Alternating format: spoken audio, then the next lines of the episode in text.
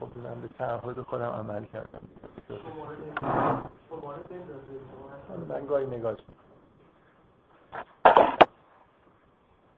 خب بذارید من این جلسات گذشته فکر می‌کنم چند تا موضوع تا حدودی پراکنده به موازات همدیگه مطرح شده. جلسه قبل یکی دو تا چیز یکی دو تا از این موضوع رو می‌خواستم یه جوری در موردش صحبت بکنم و مثلا یه جوری کارشون تموم بکنیم و بحثای خودمون ادامه بدیم که نشد. حالا تو این جلسه سعی می‌کنم این کار رو انجام بدم. این چند تا شاخه ای که باز مونده رو تا حدود زیادی سعی کنیم ببینیم شاخه هایی که باز مونده یکی اون بحثیه که در مورد اومدن فرشته ها پیش حضرت ابراهیم قرار شد که جلسه جلسه قبل قرار شد که در موردش بحث بکنیم که عملا امکانش نبود.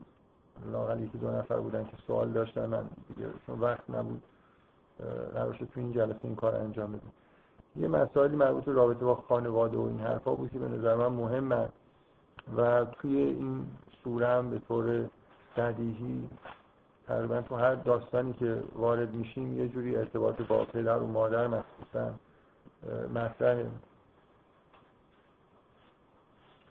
و یه سری چیزای جلسه قبل من گفتم در مورد دیدگاه هایی که یهودی ها و مسیحی ها نسبت به داستان ابراهیم و فرزندانش دارن و چیزهایی که توی تورات مثلا اومده. اینا فکر می‌کنم یه خود جای بحث داره. به اضافه حرفایی که از تو خود سوره در ادامه بحثی که داشتیم می‌گفتیم مونده که باید ادامه من می‌خوام از بحث در مورد همون مسئله عذاب قوم لوط شروع بکنم. و بگم که موضوعی که مطرح کردیم چی بود و اگه کسی سوالی داره سوال بکنه اگر نه من خودم خب یه حرف دارم که در ادامه اون حرف مسئله این بود که در ادامه بحثای فرقه که از چند جلسه قبل شروع کردم که فکر کنم جلسه اول دوم خود این سوره هم گفتم که نمیشه در مورد این سوره بدون وارد شدن به بعضی از بحثایی که مربوط به اختلافات بین شیعه و سنی هست بحث کرد. کل مسئله اگه یادتون باشه این بود که شباهت فوق العاده زیادی در بین چیزی که شیعه برای ادامه نسل پیامبر اسلام قائل شده و اون چیزی که توی قرآن در مورد ادامه نسل ابراهیم در واقع توی شاخه شاخه که از اسحاق و یعقوب در واقع میگذره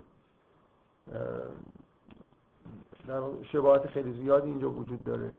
و من استدلالم در واقع این بود که این شباهت به نوعی اصطلاحا توپ و تو زمین حریف میندازه.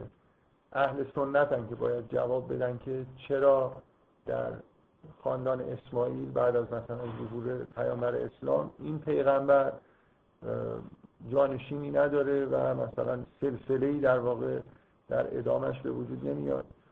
و خب طبعا جواب اصلی که وجود داره اینه که مثلا از این طریق استدلال بکنن که چون قرآن نازل شده مثلا رسالت و نبوت و اینا ختم شده طبعا دیگه یه همچین ادامه هم مستقل نیست.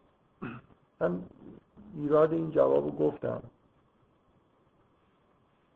و یکی از چیزهایی که در جواب گفتم این بود که در واقع یک موضوع خیلی عمیقی که وجود داره اینجا و تا حدود زیادی در واقع اختلاف بین شیعه و سنی هست. یعنی حداقل شیعه همیشه یه طرف این ماجرا رو می‌گیره. هرچند همه اهل سنت هم طرف مقابل نیستن.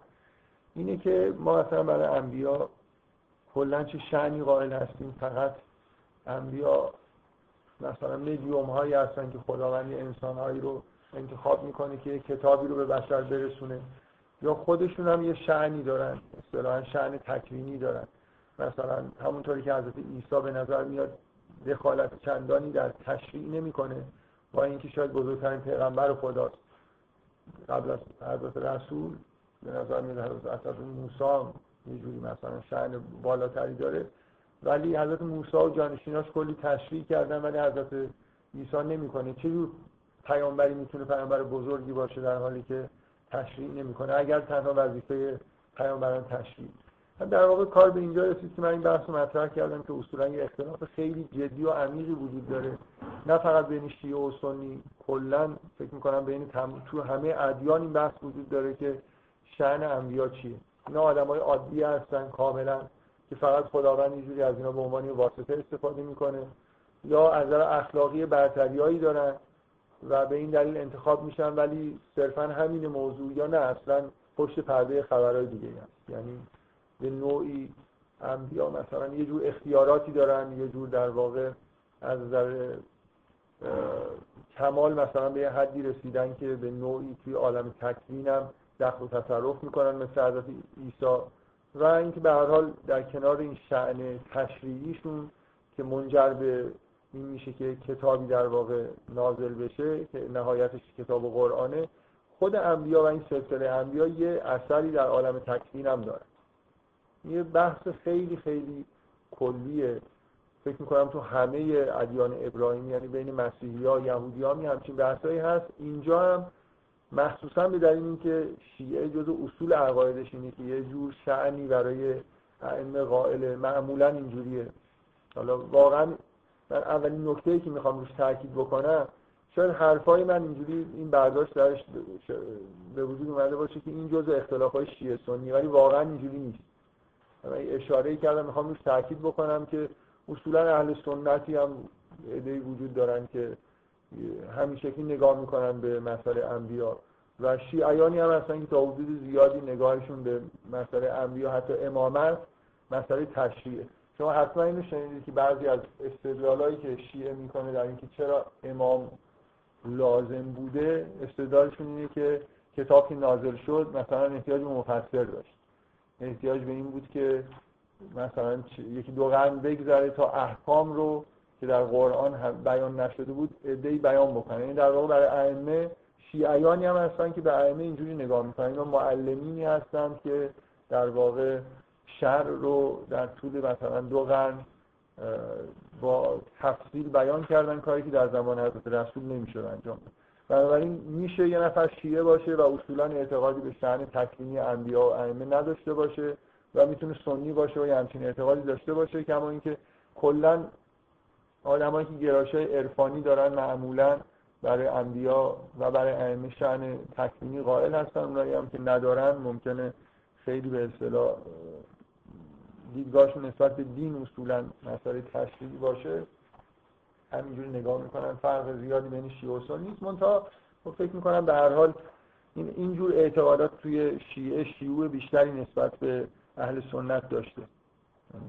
شاید غالب این بوده که شیعیان یه جوری برای ائمه شعنی قائلن و شاید به همین دلیله که بعضیا یه رابطه رابطه خیلی عمیقی بین تشیع و تصوف و عرفان اسلامی می‌بینن. یعنی خیلی از عرفا به نوعی مثلا ابن عربی خب ظاهرا جز اهل تفنن باید حسابش بکنید. ولی به نظر میاد به تمام چیزایی که شیعه معتقده به نوعی معتقده حتی اعتقاد داره به غیبت امام زمان هم اعتقاد داره. یعنی اهل سنت به این که یه شخصیتی به عنوان مهدی وجود داره تقریبا اکثریتشون اعتقاد دارن. ولی نه به اینکه یه شخصیتی قایب شده و دوباره قرار ظاهر بشه فکر کنم اهل سنت اکثرشون به هم چیزی معتقد نیستن. ولی ابن عربی دقیقا همچین حرفایی هم توی کتاب فتوحات مکیه می‌زنه و میگه من در اگه اشتباه نکنم مکه حتی ملاقات داشتم. مثلا ایشون از نزدیک دیدم. به هر حال منظورم اینه که این بحث این قسمت بحث واقعا بحث فرقه‌ای به معنای اختلاف شیعه و سنی یه جوری بحث خیلی کلیه که برمیگرده به اینکه اصلا مفهوم دین چیه دیگه.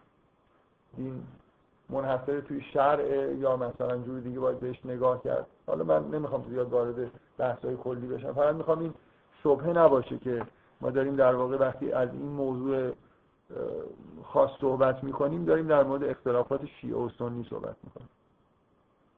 بذارید من مسئله که در مورد عذاب قوم لوط و اومدن فرشته پیش حضرت ابراهیم گفتم و یه دور دیگه مختصرا تکرار بکنم و یک من میل دارم که از اون جلسه تا الان مثلا اگه فکر کرده باشید و به نظرتون مشکلی میاد مطرح بکنید. من کلا گفتم دوست دارم در این مورد بحث بشه. حالا یه جلسه گفتم اگه بشه تو این جلسه خود صحبت بکنیم و بحث رو ببندیم خوب.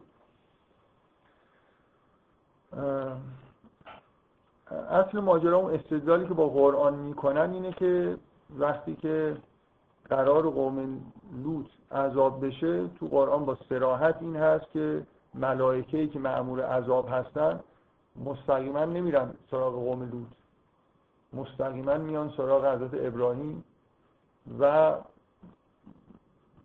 کاملا به سراحت و با تأکید گفته میشه که حضرت ابراهیم در مورد این که این حکم اجرا بشه یا نشه جدال کرده به اصطلاح بحث کرده با ملائکه. و مثلا یه جوری ملائکه به گفتن که این حکم قطعیه و حتما اجرا میشه. و حضرت ابراهیم هم مثلا یه جوری دیگه بحث نکرده. و این مجادله حضرت ابراهیم در قرآن به سراحت اشاره میشه بهش و به نوعی هم تحسین میشه حضرت ابراهیم به دلیل این روحیه ای که داره. که اینجوری نیست که داره تخطی می‌کنه مثلا حکم خدا رو نمی‌خواد بپذیره. بنابراین به نظر می‌رسه اینجا جزء اختیارات حضرت ابراهیم هست.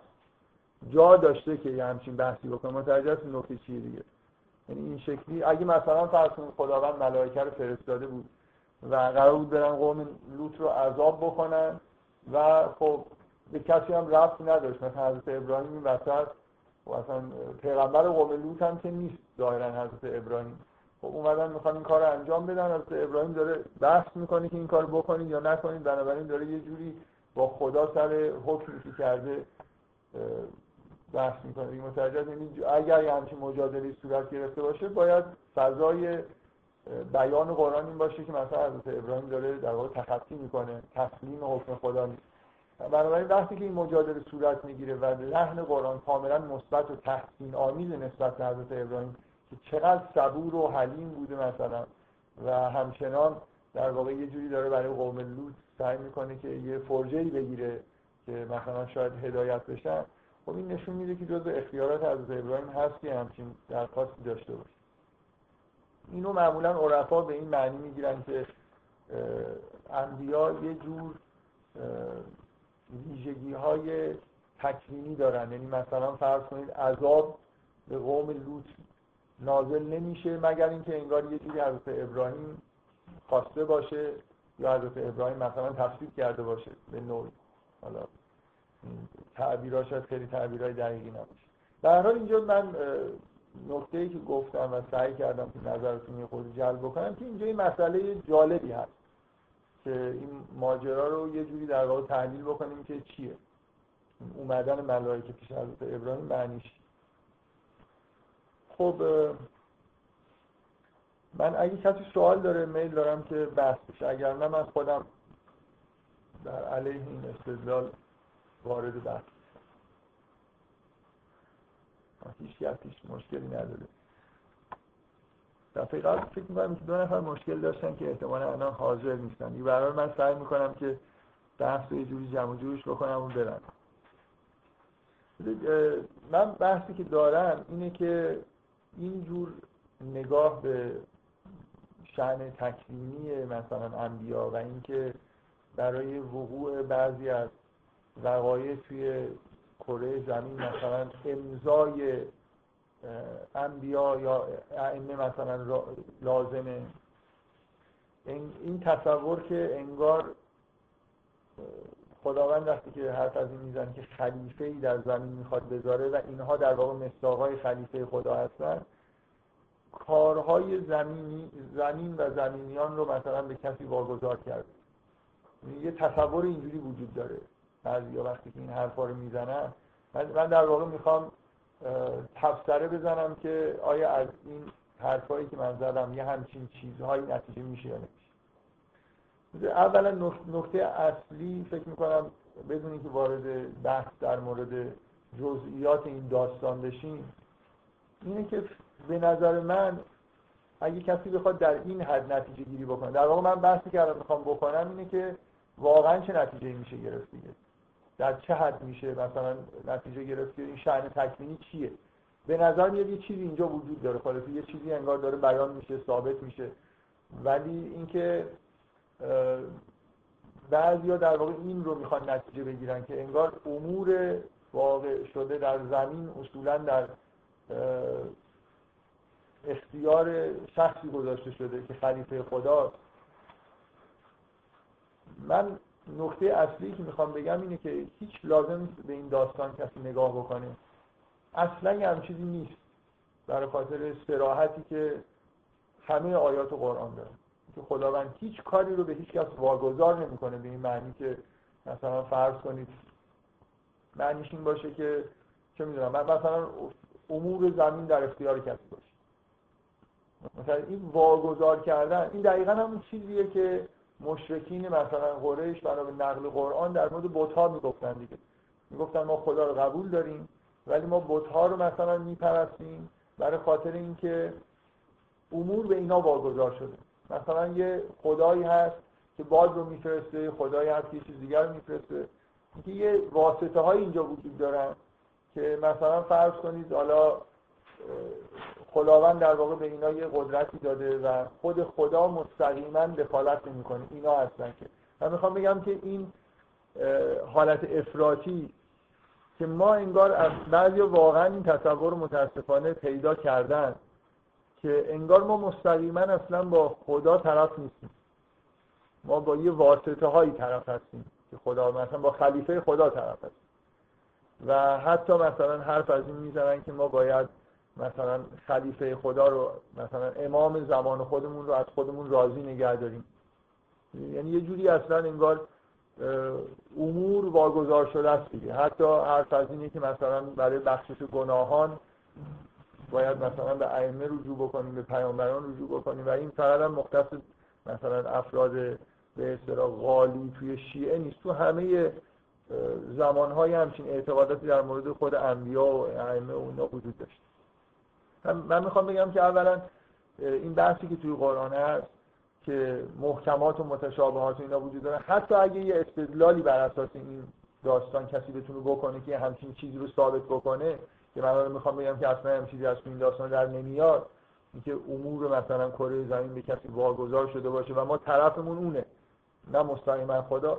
اگه همچین چیزی هم از این داستان یه جورایی می‌شد در آورد به دلیل سراحتی که بقیه قرآن داره اصلا این استدلال چیز نبود. یعنی به اصطلاح ما باید توقفی می‌کردیم و نتیجه همچین نتیجه نمی‌گرفت فکر می‌کنم سراسر قرآن و مفهوم توحید اینه که همه انسان ها مستقیما سر کارشون با خداست. ما سر کارمون با هیچ کسی دیگه غیر از خدا نیست. اگه می‌خواید گناهانتون بخشیده بشه می‌خواید توبه بکنید هر چیزی می‌خواید باید از خدا بخواید. ممکنه یه واسطه هایی وجود داشته باشه در عالم. برای بعضی از امور. ولی من حق ندارم که از اون واسطه ها به طور به استقلالی چیزی بخوام. من طرف معاملم همیشه باید در همه موارد خدا باشه تنها کسی که باید از خودم راضی بکنم خداست. هیچ چیز دیگه ای وجود نداره. در این حالی که به وضوح می‌بینیم که اون مفهومی که من چند بار حالا به مناسبت های مختلفش اشاره کردم و گفتم که یکی از مفاهیم کلیدی به اصطلاح درک مفهوم شرک و توحید توی قرآن و مرز بین شرک و توحید مفهوم سلطانه.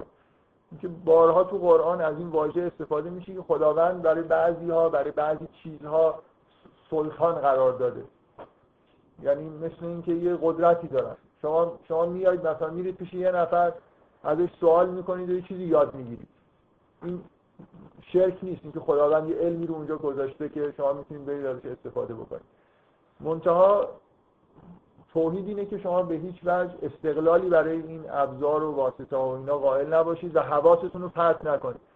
من حرفم اینه قرار نیست که بیاید مثلا خود حضرت ابراهیم رو در نظر بگیرید فرض کنید که با این استدلال هر فعلا موقتا فرض کنید که استدلالی کردیم که ثابت بکنه که مثلا حضرت ابراهیم کاملا واسطه همه فیضهای خداست و یه جوری حاکم مطلق کره زمینه و امور مثلا حضرت ابراهیم واگذار شد.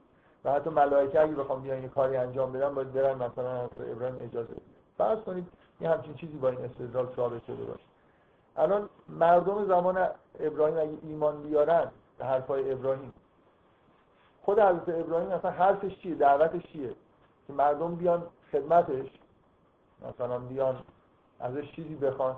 همه انبیا اگر هم حالا شما همچین شأنی براشون قائل باشه دعوتشون اینه که همه برن درگاه خدا دیگه. یعنی کسی به عنوان واسطه که خودش معرفی نکرده خیلی واضحه که حضرت ابراهیم هم تمام حرفش این بود که در واقع تا حد ممکن کسی به خود حضرت ابراهیم توجهی نکنه همه متوجه خدا باشن. همونطوری که خودش اینجوری بود. بنابراین این مسائل معمولا این که آدم از یه جاهای یه پیچیدگیایی مثلا گاهی ممکنه توی یه لفظی وجود داشته باشه استفاده های عجیب و غریب بخواد بکنه. و یه چیز که واضحه که غلطه و با همه قرآن ناسازگار رو ثابت بکنه من فکر می‌کنم یه راه استدلال اینه که اول در واقع اینو به طور قطع در نظر بگیریم که از توی این استدلال اگه کسی بخواد در حد افراطی یه چیزی نتیجه بگیره این به دلیل مخالفت با متن قرآن اصلا قابل گوش کردن نیست. در این حالی که باید به هر حال به خود استدلالم پاسخ داده بشه.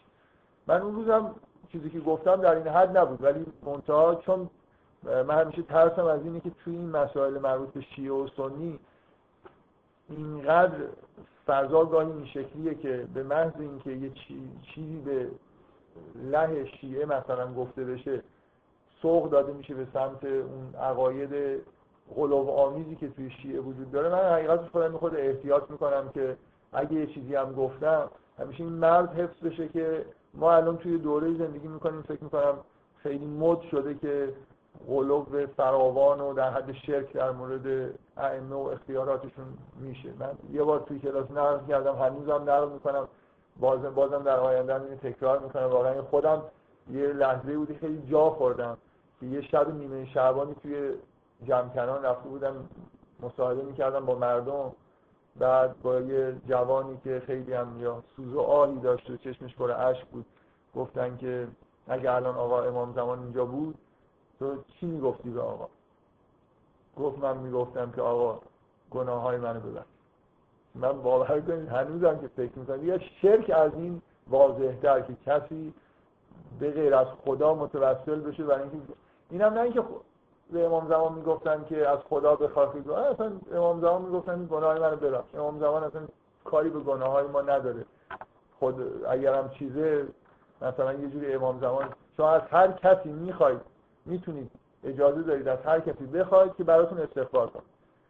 توی قرآن پسرای یعقوب بعد از اینکه ماجرا معلوم میشه از پدرشون می‌خوان که براشون استغفار کنه تو قرآن بالاتر از این یه آیه هست که میگه اگر این منافقین می اومدن به پیغمبر میگه این منافقین می اومدن از تو می‌خواستن که براشون استغفار بکنی من اینا رو میبخشیدم. اینکه آدم می‌تونه از یه نفر بخواد که برای من دعا بکنه این یه بحث کاملا واضحه معلومه که من می‌تونم التماس دعا داشته باشم دیگه. هیچ شرکی هم نیست. از هر وسیله‌ای می‌تونم استفاده بکنم از هر وسیله مشروعی. ولی اینکه من مستقیما به یه نفر به یه نفر بگم مثلا آقای فلانی گناههای منو ببخش مثلا چه ربطی به آدما داره که گناه ها بخشیده بشه یا نشه این جزء اختیارات مطلق. همه چیز این چیز این جور چیزا اختیارات مطلق خدا. و من یغفر الذنوب الا الله. چه کسی به غیر از خدا گناه رو میبخشه؟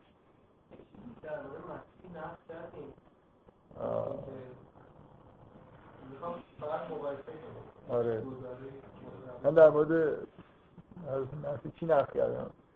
که می‌گفت که گناهان زن. من در مورد از مسیح گفتم که از مسیح استثناء اینجوری بود که گاهی همونطوری که در قرآن می‌بینید گاهی کلامش مثل کلام خداست دیگه. یعنی اون حالت به اصطلاح شدت اتصالی که وجود داره یه همچین مشکلی رو به وجود آورده. مشکل که در واقع یه جوری فهمشه برای مردم سخت کرده. اینکه اینکه در قرآن شما می‌بینید که اون حرفی رو که خداوند در مورد یحیی می‌زنه و سلام علیه رو مسیح در مورد خودش می‌زنه در واقع از طرف خدا میگه. مسیح اونقدر در این حالت اتحاد و دور از در غرق در وحدت که کلام خدا رو انگار نقل می‌کنه. دیگه ذکرم نمی‌کنه که مثل نقل قول مثلا من خداوند مثلا اینجوری. در واقع مسیح میگه که گناهان بخشیده شد داره انگار از طرف خداوند می‌گیری خداوند بخشید از مسیح داره مثلا این حرفو می‌زنه. اینجوری نیست که از مسیح برای خودش مثلا شن. ولی من چیزی که نقل کردم این که از قرآن برمیاد.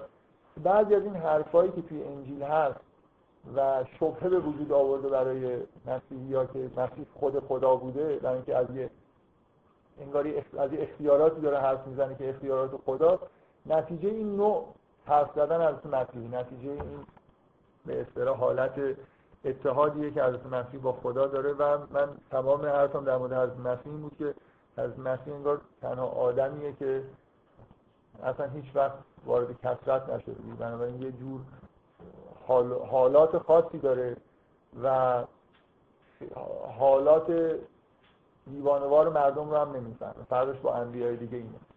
من فکر بقیه انبیا حداقل می‌دونن که این مردم مثلا کورن کرن هیچی نمی‌بینن هیچی نمی‌فهمن. بنابراین یه چیزایی رو مراعات می‌کنن. از مسیح یه خورده علمش در مورد این دیدگاه های دیوانواری که مثلا ماها داریم همه ما در واقع وقوع در کسرت دیوانگیه.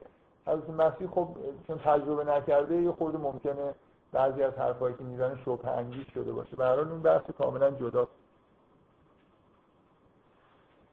خب من این نکته رو می‌خوام روشن بکنم که هیچ جور ادعای عجیب و غریبی در واقع به قرآن نمیشه بس حالا با هر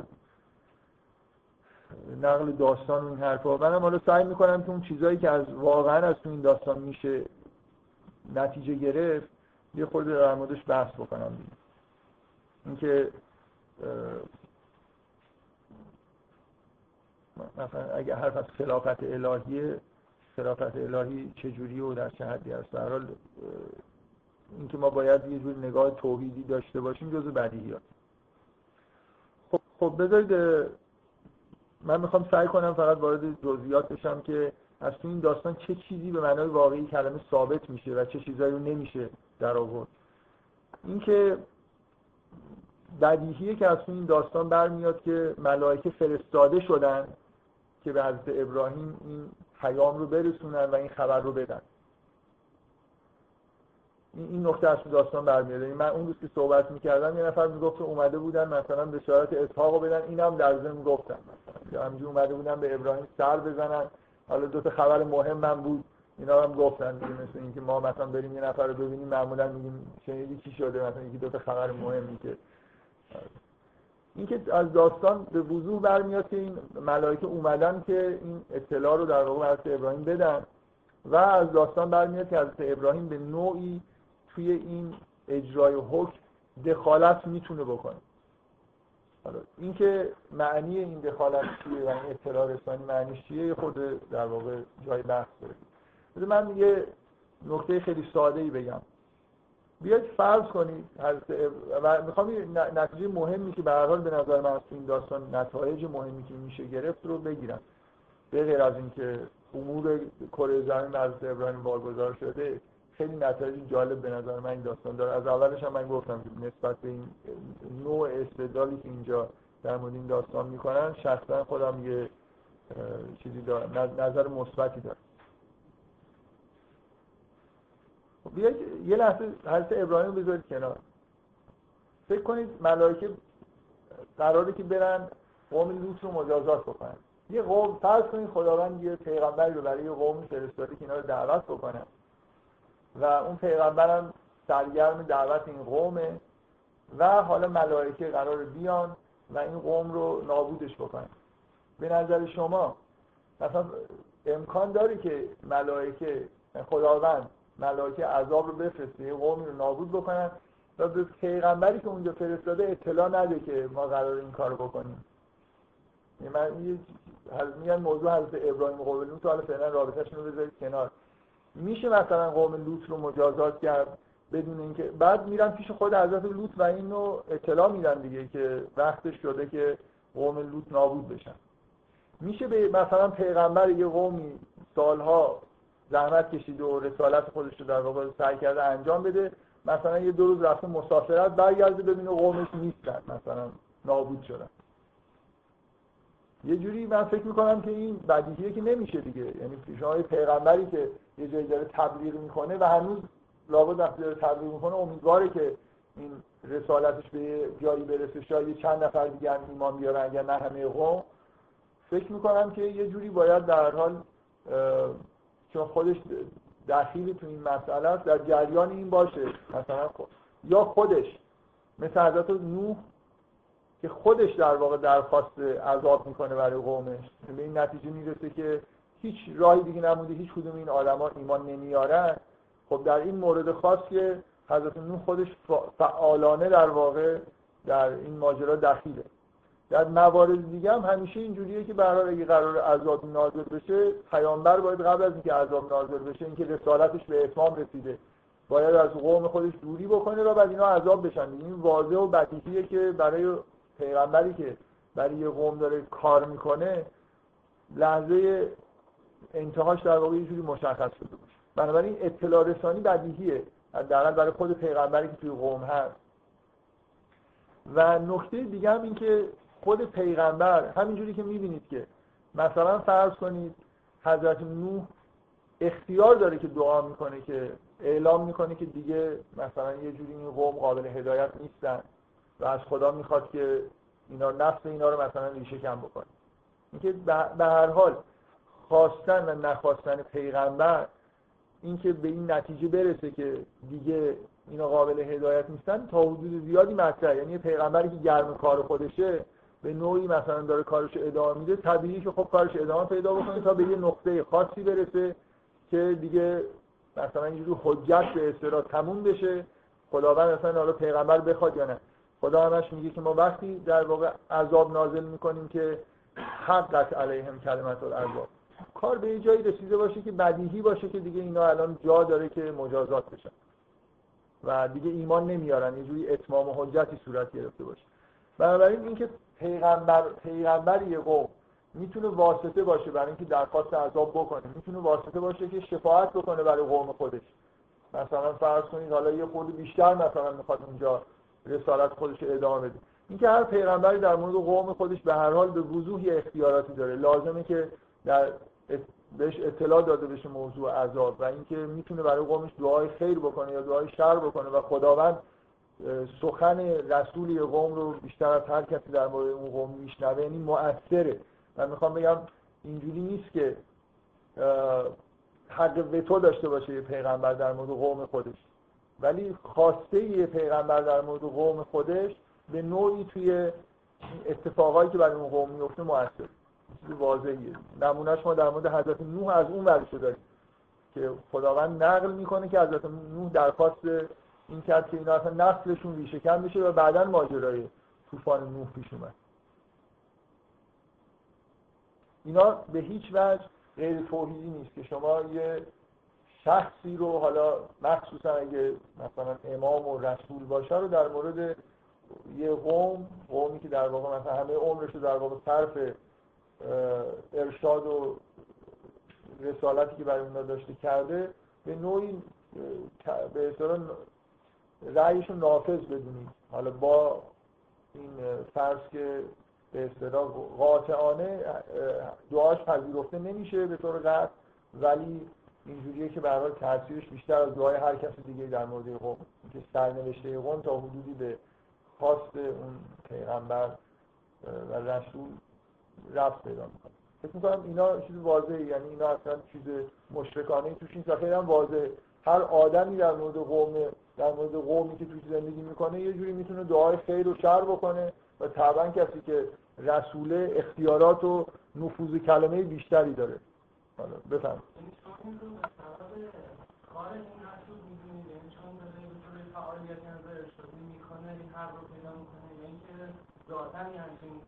یعنی خود رسالتش یه ارزش به این اضافه کرده که می‌تونه اینجور دعا بکنه یا اینکه نه. من, من دارم میگم که هر انسانی در مورد قوم خودش به هر حال یه جور چیزی داره. اینکه در یه حدی می‌تونه مثلا دعای خیلی یا شر بکنه. ولی رسالت وقتی یه نفر رسول خداونده یه جور یه شعن خاصی پیدا کرده.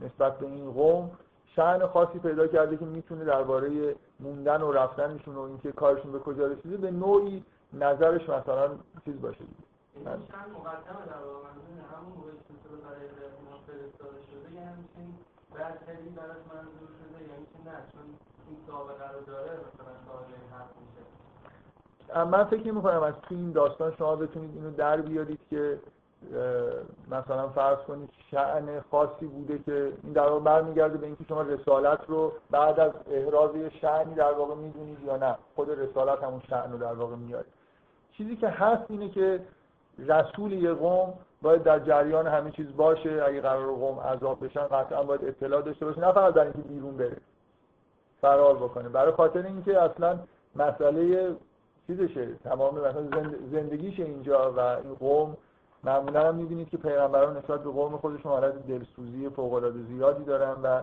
طبعا یه همچین مسئله رو در مورد قوم لوط هم با همه آزار اذیتی که لوط داره اونجا می‌بینه به نظر میاد که بازم وقتی این فرشته ها میان حضرت لوط اصلا خوشحال نیست.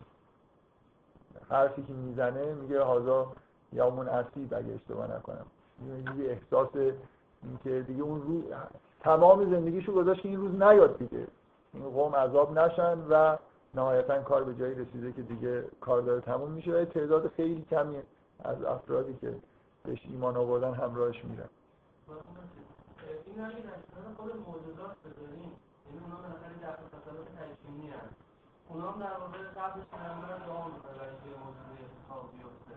بله. اینا میشه هم یعنی هم عرض هم در نظر می‌گیریم یعنی دعایی برای مثلا عذاب یا رفع عذاب شبیه مثلا دعایی که برای من معجزه تعریف و معنی خاص خودشو داره. عذاب کلا دعای پیامبران یه جوری در مورد مخصوصا قوم خودشون یه نافذه. اینکه حالا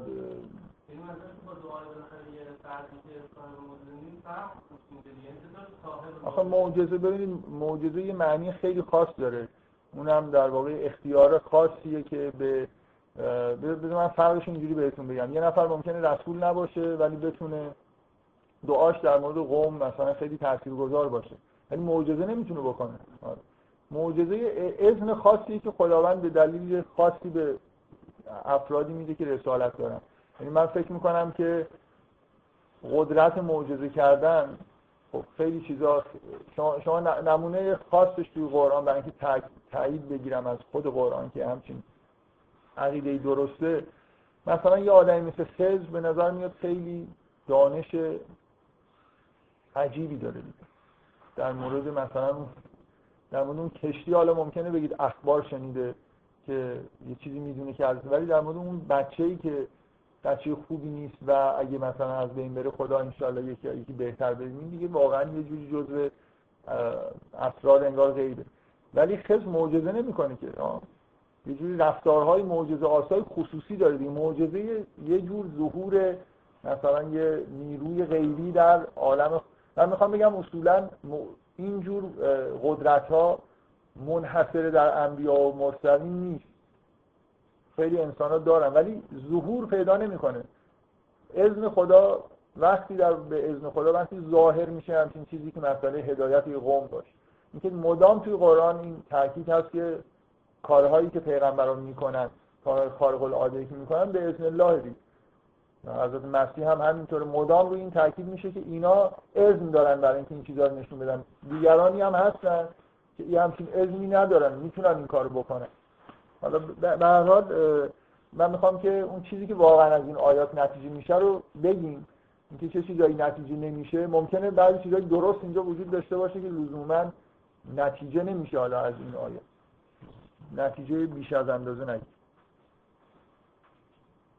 و خب بعد یه, نکاتی که اینجا وجود داره بدیهیه که پیامبران نسبت به قوم خودشون یه شعن خاصی دارن و طبیعیه که ملا هر عذابی که می‌خواد نازل بشه به نوعی در واقع در به اطلاع پیامبران می‌رسه و به نوعی پیامبران اینجا رضایت میدن بهش دیگه به اینکه رسالتشون تموم شده. برعکس چیزی که نتیجه میشه از این آیات نتیجه میشه که به هیچ وجه پیامبران حق مثلا نمی‌دونم واگذار شده اینجا نیست. برای اینکه دقیقا اینجوریه که حرف ابراهیم گوش نمی‌کنن من می‌خوام بگم درست این اتفاقا برعکس مفهوم واگذاری شما از این آیه می‌فهمید از این آیات. یعنی اینجوریه که ابراهیم به نوعی نظرش مهمه.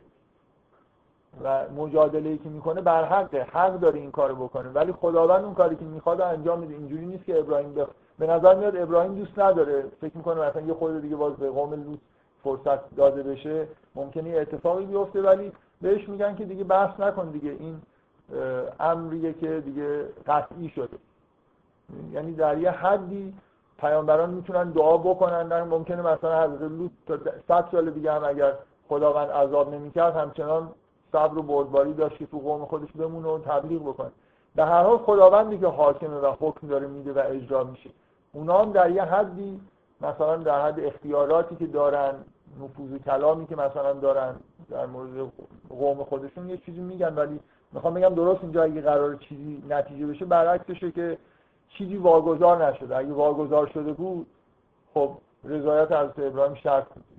مثلا در محدوده از ابراهیم همچین از ابراهیم نمی‌خواست این اتفاق بیفته نمیفته درست فکر می‌کنم استدلال برعکس میشه کرد که واگذاری وجود نداره بلکه یه جور در نفوذ کلام وجود داره. یه چیز مهمی که نتیجه میشه اینه. چیزی که من فکر می‌کنم که خیلی اهمیت داره اینه که شما متوجه این باشید که اون حرفی که من زدم در مورد حضرت ابراهیم درسته که حضرت ابراهیم پیغمبریه که دیگه وابسته به هیچ قومی نیست.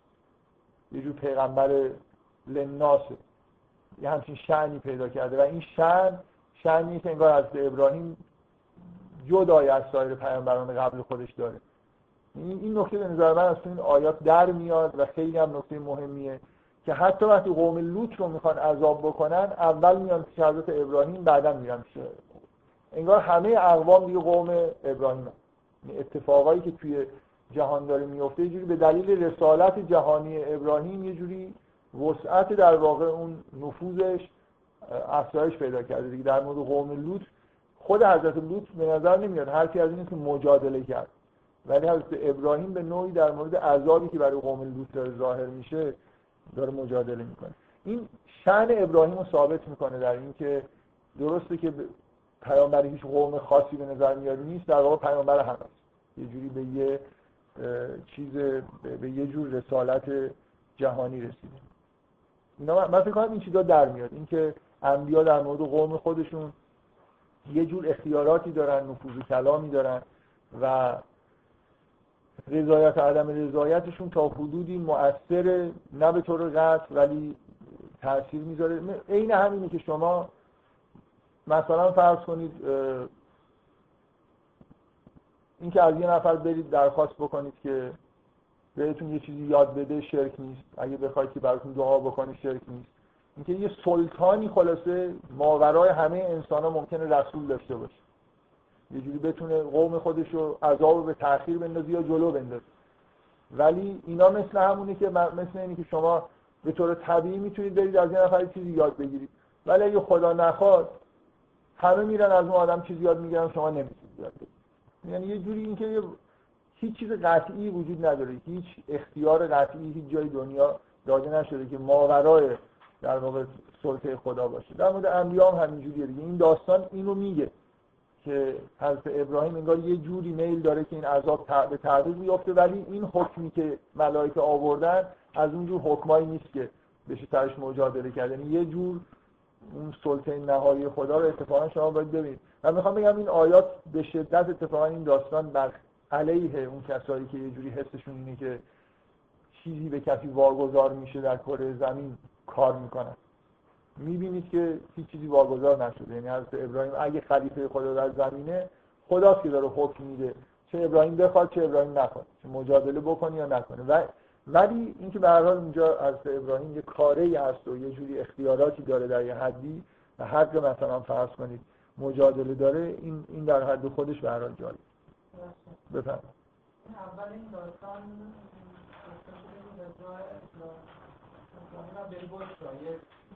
بله. بشارت که در مورد از تولد اسحاق. این بشارت اول داستان خود داستان تاکید شده فکر کنم از یک بار این داستان این این نکته اصلی که ما نیست پس چرا اول که من خیلی نکته خاصی تو واقعا سوالتون نمی‌بینم. اینکه تقدم و تأخرش خیلی معنی داشته باشه. برای اینکه به هر حال می‌بینید که اصل استدلال سر اینه که این اطلاع رو دارن به ابراهیم میدن و حضرت ابراهیم حق مجادله. این اون استدلال خراب نمی‌کنه. اینکه منظور دیگه هم از اومدن ملائکه هست اونم دادن بشارت اسحاقه. این اصل استدلال رو خراب نمی‌کنه.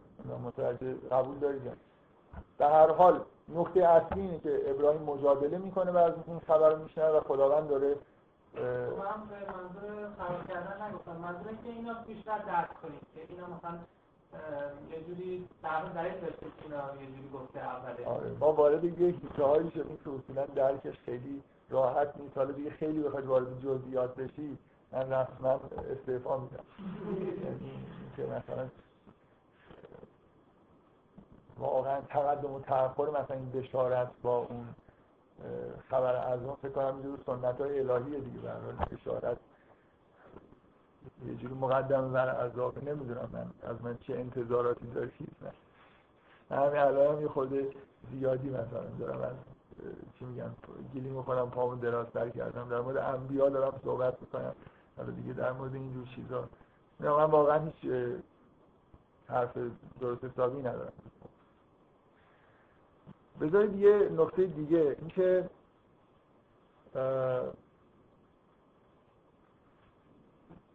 کلا وقتی که عذاب داره نازل میشه معمولا اینجوریه که انگار خداوند از این اسماء به اصطلاح خداوند اون اسمی که داره تجلی می‌کنه اسم منتقمه خداوند مثلا اینجوری داره انتقام می‌گیره. اینو می‌بینید توی قرآن دیگه از این مثلا خداوند زل انتقام انتقام چی رو خدا می‌گیره؟ از کسایی که عذاب می‌کنه انتقام خودشو که نمی‌گیره. انتقام مثلا در واقع اصلا منتقم بودن یعنی چی؟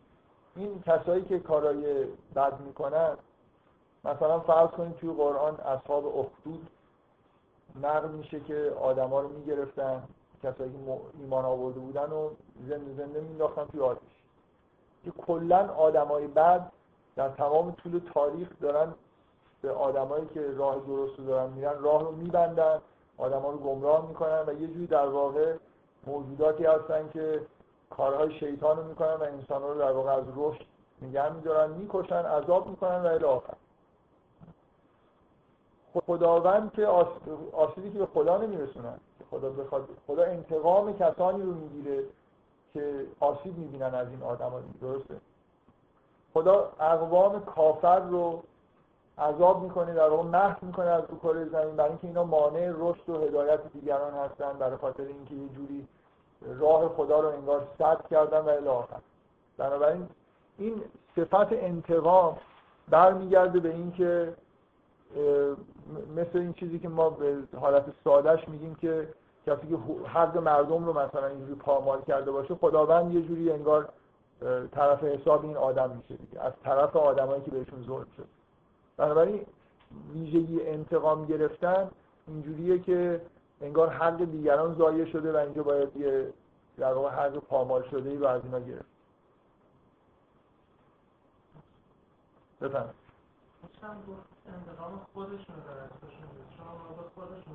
حالا به خودشون هم ظلم انتقام ظلمشون می‌گیره. من معمولا وقتی که ما هر وقت انتقام می‌زنیم اینجوریه که باید در به یه کسی دیگه ای هم یعنی یه آدمی که مثلا فرض کن خودش آدم بدیه بره توی کلبه خیلی هم به خودش ظلم بکنه فکر نمی کنم خدا مثلا سائقه ای بفرسته نابودش بکنه. اینجور عذابای الهی نازل میشه یه جوری این آدما با فرهنگی که درست کردن یه جامعه ای هستن که دارن راه خدا رو سد می‌کنن. مزاحم دیگران هستن که محو میشن. وگرنه یه آدمی تنها باشه هر کاری هم با خودش بکنه فکر نمی کنم مشمول این بشه که اینجور عذابهای که به اصطلاح این شکلی هم داره خب هر کسی که کار بد می‌کنه که کار بد داره می‌کنه بدترین بلا سر خودش داره میاد. بنابراین یه جوری در واقع اون مسئله که شما می‌خواید بگید برای هر کسی صادقه. ولی اینجور عذابای قومی معمولا اینجوریه که اینا ظلم های آشکاری برای یعنی خطری هستن برای کل نسل بشر که قرار نسلشون برداشته بشه.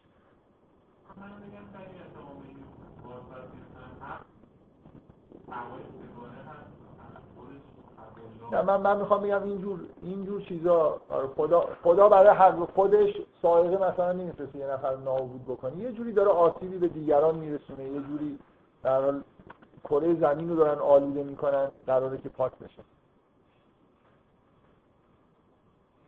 خب اگه اینجوریه من می‌خوام بگم یعنی حقوق مردم حقوق آدم های دیگه مطرحه. دارم جدا از مسئله شأن رسالت و اینا حرف می‌زنم اگه حقوق دیگران مطرحه بزرگترین دیگری که وجود داره مثلا حضرت ابراهیم. حضرت ابراهیم به اندازه یه امت خودش نظرش چیز دیگه ارزش داره. می‌دونی منظورم چیه؟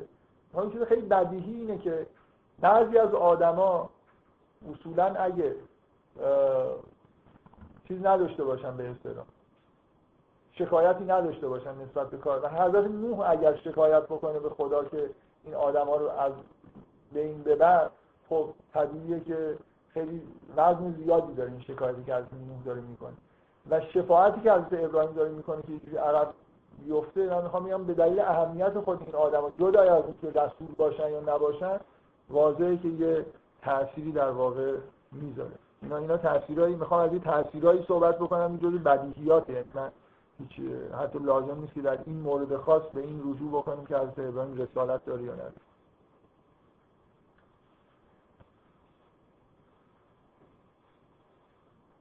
خب من چیزایی که می‌خواستم بگم اینه که میشه این داستان رو در واقع به نوعی بهش نگاه کرد که مطلقا اونجور ایده هایی که نمی‌دونم چیزی واگذار شده ازش در نمیاد که هیچی. من در واقع حرف اصلی اینه که دو تا نکته مهمی که از این داستان در میاد در واقع دارم این حرفا رو می‌زنم که روش تاکید بکنم اینه که اولا ابراهیم رسالتش محدود به قوم خاصی دیگه نیست. حتی در مورد انگار یه جوری سلسله همه کسانی که در اون لحظه تو کره زمین در حال هدایت هستن از جمله مثلا در مورد قوم لوط حالا حداقل می‌بینید که نظرش به نوعی صائبه به اضافه این که همین داستان نشون میده که هیچ واگذاری وجود نداره و اینجور حرفای قلوب آمیزی که زده میشه معمولا خطر وجود داره که آدم وقتی وارد این حرفا میشه به نوعی در واقع از این نتیجه گیری بشه اینا کاملا توسط همین داستان به نظر من نفی میشه. یعنی حکومت مطلق دست خداست به اضافه اینکه بعضی از افراد شعن خاصی دارن که می‌تونن دعا کنن خواسته هاشون اینا به تاثیر گذاره. نمی‌دونم من تونستم چیزی که می‌خواستم بگم و که یه جور نظر معتدلیه که خیلی هم اونوری ندیم. من یه خورده احساس کردم که انگار یه ذره تأثیری که این استدلال من گذاشته به سمتیه که یه جوری جا برای قلوب و اینا ممکنه باز بکنه. اینجا من نکته اصلی که می‌خوام بگم اینه که به هیچ وجه اینجا نه تنها اونجور ادعاها ثابت میشه بلکه درست برعکس نفی میشه. اگر از ابراهیم خلیفه خدا رو زمینه می‌بینید که در مقابل حکم خدا حد اکثر اینه که مثلا یه حرفی می‌زنه و بعد حکم خدا اجرا میشه. با وجود اینکه ابراهیم چیز دیگه این بار می‌خواد. هیچ نوع واگذاری تو هیچ کاری وجود نداره. من یه نکته دیگه ای که می‌خواستم بگم به دلیل اینکه این بحث طول کشید حالا می‌ذارم شاید صفحات بعد. در مورد معنی مثلا خلافت الهی اینا چیزای دیگه هم میشه. حالا بالاخره اون داستان جای خیلی قابل تعملیه که نتایج خوبی داد من فکر می‌کنم من حداقل یکی دو چیزی که راحت میشه ازش نتیجه گرفت و گفت. خب بریم من بحثایی که بازمونده یه تعداد بحثن که من سعی می‌کنم همش رو جمع جور بکنم. حالا اینا البته یه چیزیش مون ولی فکر می‌کنم دیگه اگه مشکل خاصی نباشه بر نگردیم یه سری بحثا در مورد مسائل خانوادگی کردم که سوالایی هم از من بیرون کلاس شد. فکر می‌کنم بد نیست که چون این جلسه لاغل این موضوع هم تا حدی ببندیم. بدون هیچ شکی سوره مریم در مورد رابطه بین والدین مخصوصا با فرزند رابطه تکوینی که وجود داره یه چیزی داره میگه در مورد رابطه. صحنه ای که رابطه پدر ابراهیم با ابراهیم نشون میده به نظر من صحنه خیلی مهمی تو قرآن که اون مرزهای اینکه چجوری میشه یه نفر جلوی پدر خودش وایسته در حد مرگ عصبانیش بکنه ناراضیش بکنه و این خلاف حکم مثلا احسان کردن به والدین نباشه و نه تنها مجازاتی از طرف خدا بهش تعلق نگیره بلکه جایزه هم بگیره. فکر می‌کنم این صحنه و بعضی از تصوراتی که توی جامعه دینی ما وجود داره که نمی‌دونم باید پدر مادر از آدم راضی باشن و نباید حرفی بزنه که پدر مادر عصبانی بشن. و من تاکیدم روی اینه که این حرفایی که از ابراهیم می‌زنه عصبانی کننده ترین حرفاییه که میشه یه نفر به پدر حضرت ابراهیم بزنه و در حد اینکه بخواد پسرش سنگسار بکنه ناراحته و خیلی هم خداوند خوشحال از اینکه ابراهیم به داره سعی می‌کنه که در نهایت ادب و دلسوزی و مهربانی یه حرف حقی رو به پدرش بزن. بنابراین اینجور محدودیت ها که نمی‌دونم پدر من از من راضی نیست من بهش نمیرم و مادر من از من راضی نیست. من بدبخت میشم میرم جهنم.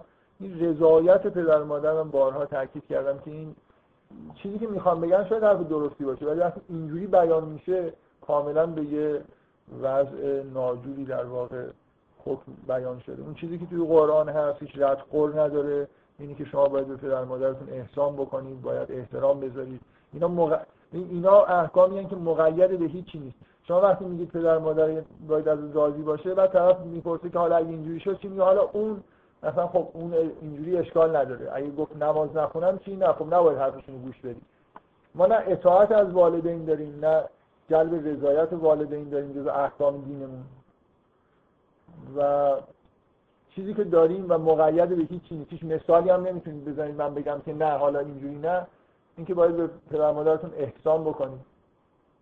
احترام باید بهشون بذارید.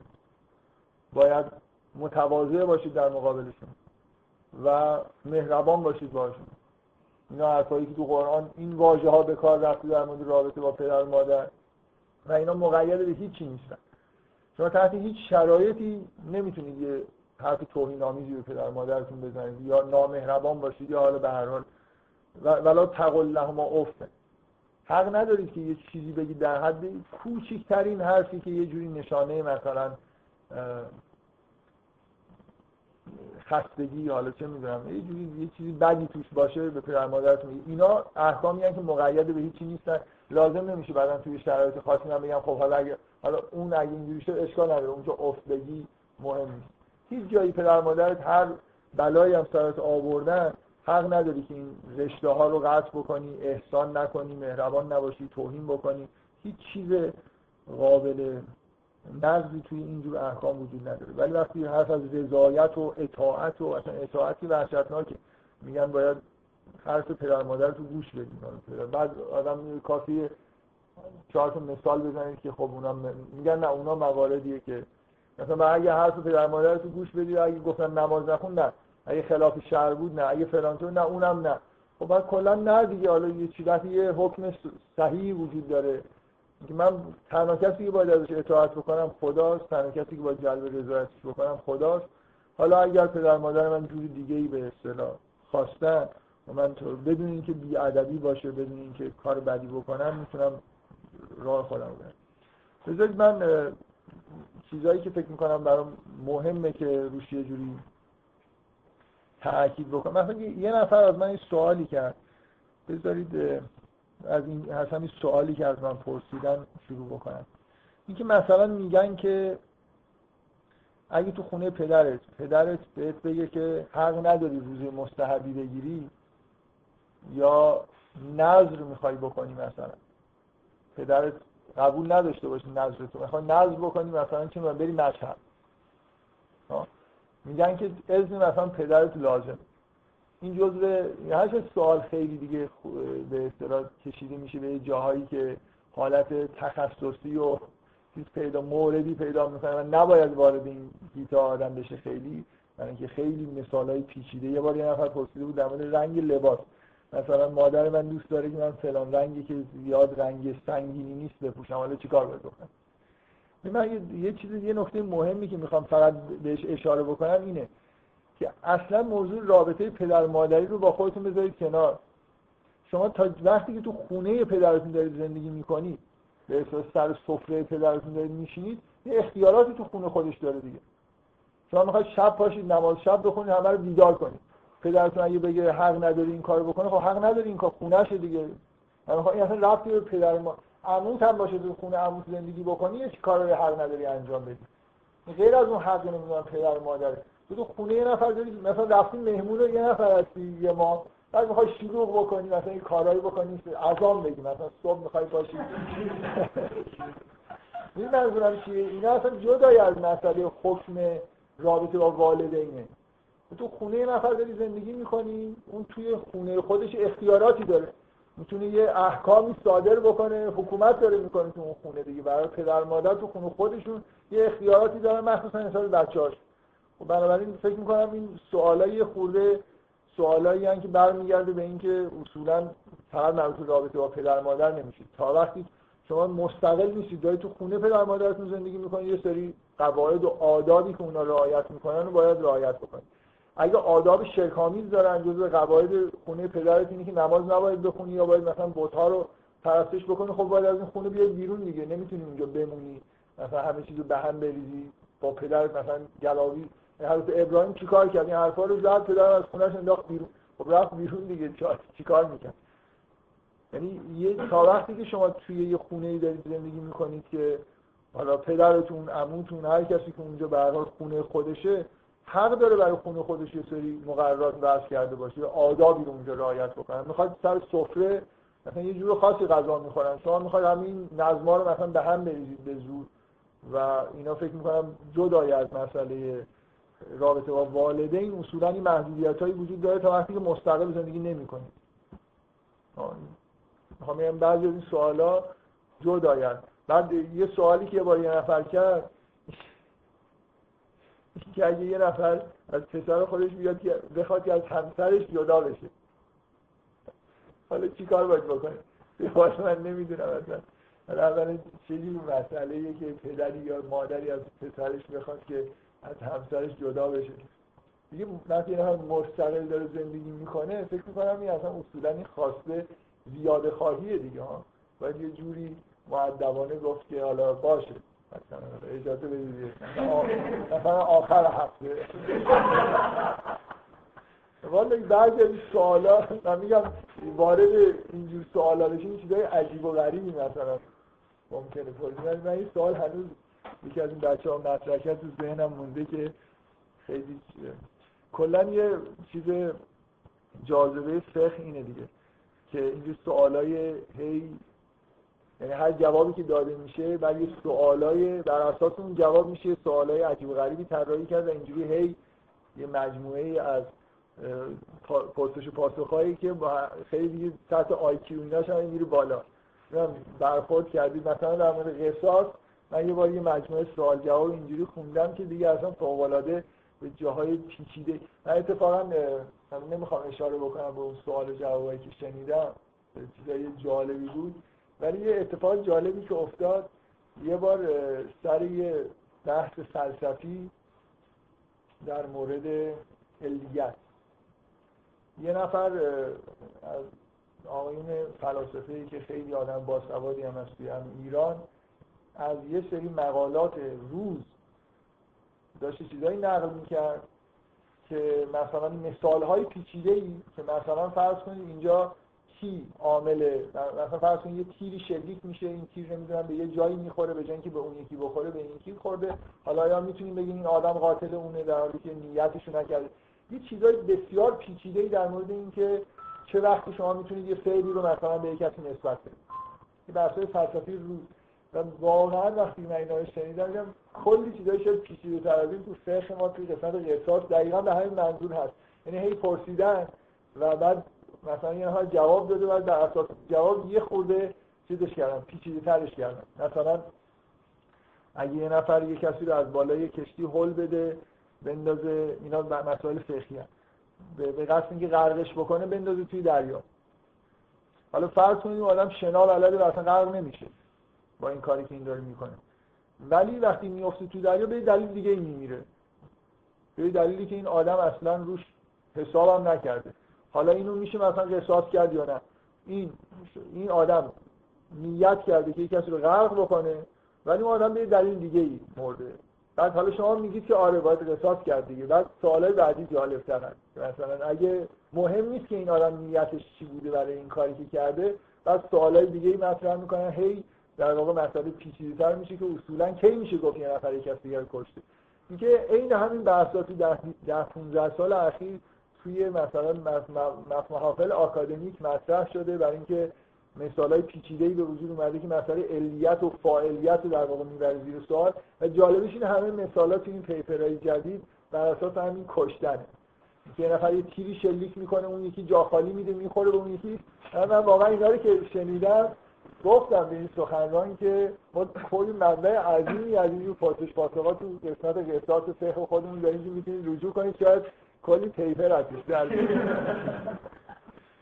حالا به هر حال وارد اینجور بحثا نشیم. من فقط این سوال رو که از من پرسیدن می‌خوام یه چیزی یه شعنی پدر مادر به دلیل اینکه شما تو خونهشون دارید زندگی می‌کنید دارن جدا حتی از پدر مادر رعایت بعضی از حرفاشون رو در واقع اجباری می‌کنه. تا وقتی که مستقل نشدید به طور طبیعی باید مقرراتی رو رعایت بکنید من یه چیزی یه بار تو همین کلاس گفتم.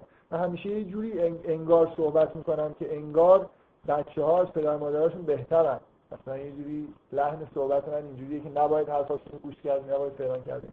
در حالی که واقعیت اینه معمولا پدر مادر از بچه ها هستن اونم مخصوصا تو این دوران جدید که هی روز به روز این نسل‌های جدید دارن موجودات عجیب و غریبتری میشن. ولی من همون موقع هم جواب دادم من لحن صحبت من چیه. لحن صحبت من در مقابل افرادهاییه که توی آموزش دینی وجود داره که مثلا باید رضایت پدر مادر جلب کرده این حرفا و اعتراف دارم که اگه قرار باشه که بچه ها حرفای خودشون رو گوش بدن یا حرفای پدر مادر منم نظرم اینه که فعلا با این اوضاعی که حرف پدر مادرش گوش بدن فکر به نتایج بهتری می‌رسن. اکثرا فکر کنم برعکس دیگه این یعنی تو خونه ها پدر مادر ها حرفای معقول تری می‌زنن الان و بچه ها هستن که بچه های نسل جدید و اصولا مخصوصا تو این دوران جدید که این مسئله حادتر شد. مثلا پدر مادر الویس پرسلی گوش می‌دادن. بچه ها مثلا امینم دارن گوش میدن. به هر حال الویس پرسلی گوش بدن بهتره.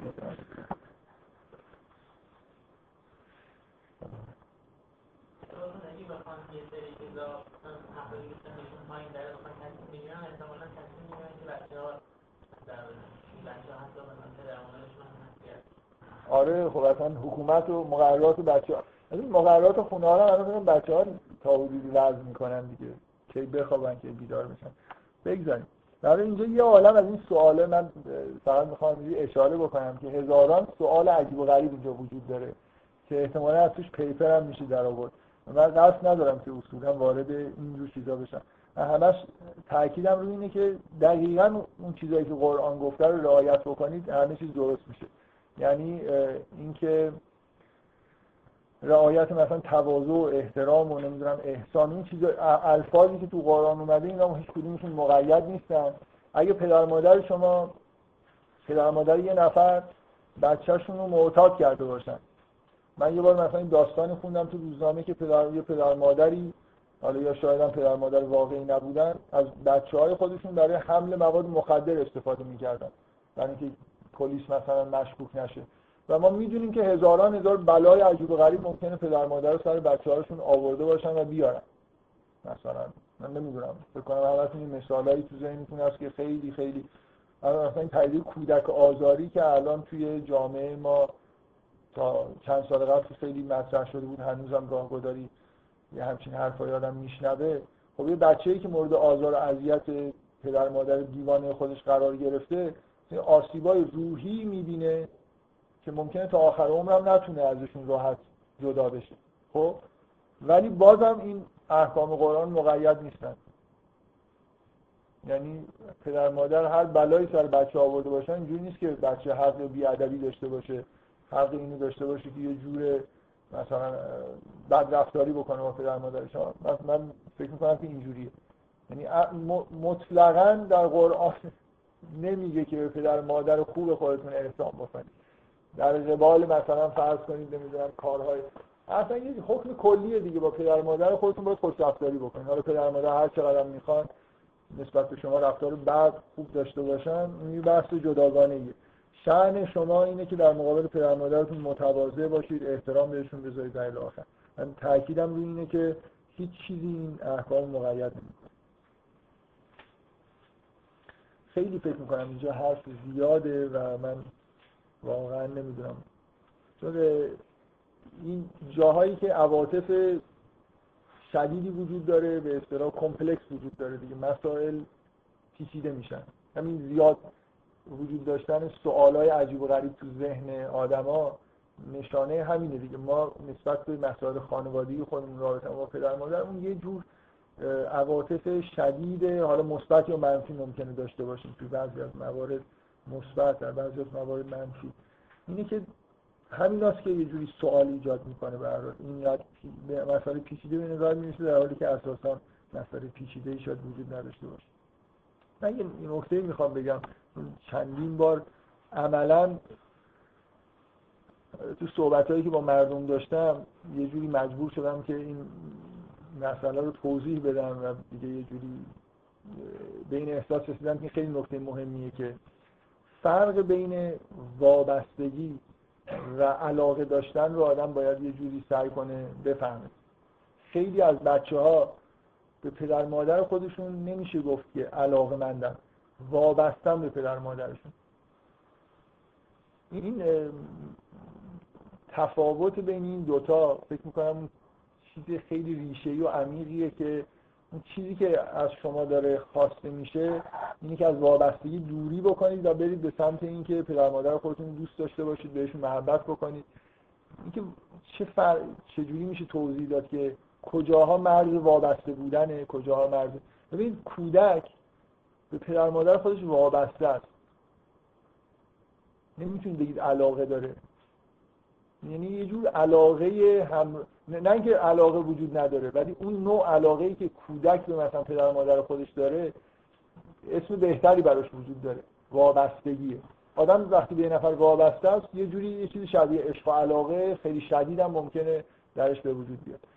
ببینید یه بچه‌ای که به مثلا فرض کنید یعنی این پدیده خیلی خیلی عظیمیه دیگه. اینکه آدما به پدر مادر خودشون در کودکی هر آدمی که متولد میشه به پدر مادر خودش وابسته است و این وابستگی می‌تونه خیلی خطرناک باشه.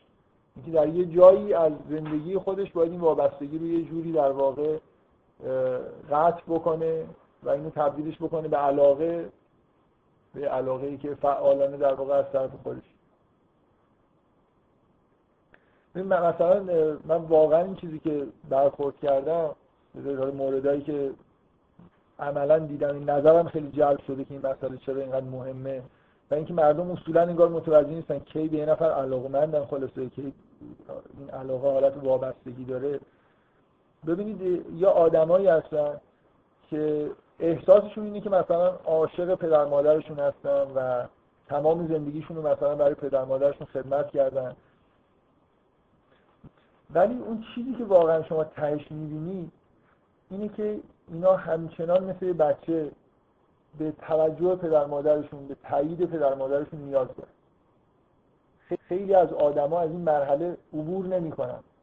انگار توی چشم و نگاه پدر مادرشون دارن زندگی می‌کنن. می‌دونی منظورم چیه؟ یعنی اینکه تمام زندگی اونجوری اون کارهایی رو کردن که پدر مادرشون ازشون خواستن دلیل علاقه به معنای واقعی کلمه نیست.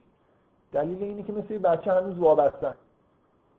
نمی‌تونن یه جوری یه کاری بکنن و مثلا پدر مادرشون اگر ازشون عصبانی بشن در هر کاری می‌کنن که یه جوری تایید پدر مادر خودشون داشته باشن. دقیقا وضعیتی که بچه ها تو سنین پایین دارن و طبیعی هم هست که به تایید پدر مادرشون جوری محتاجن.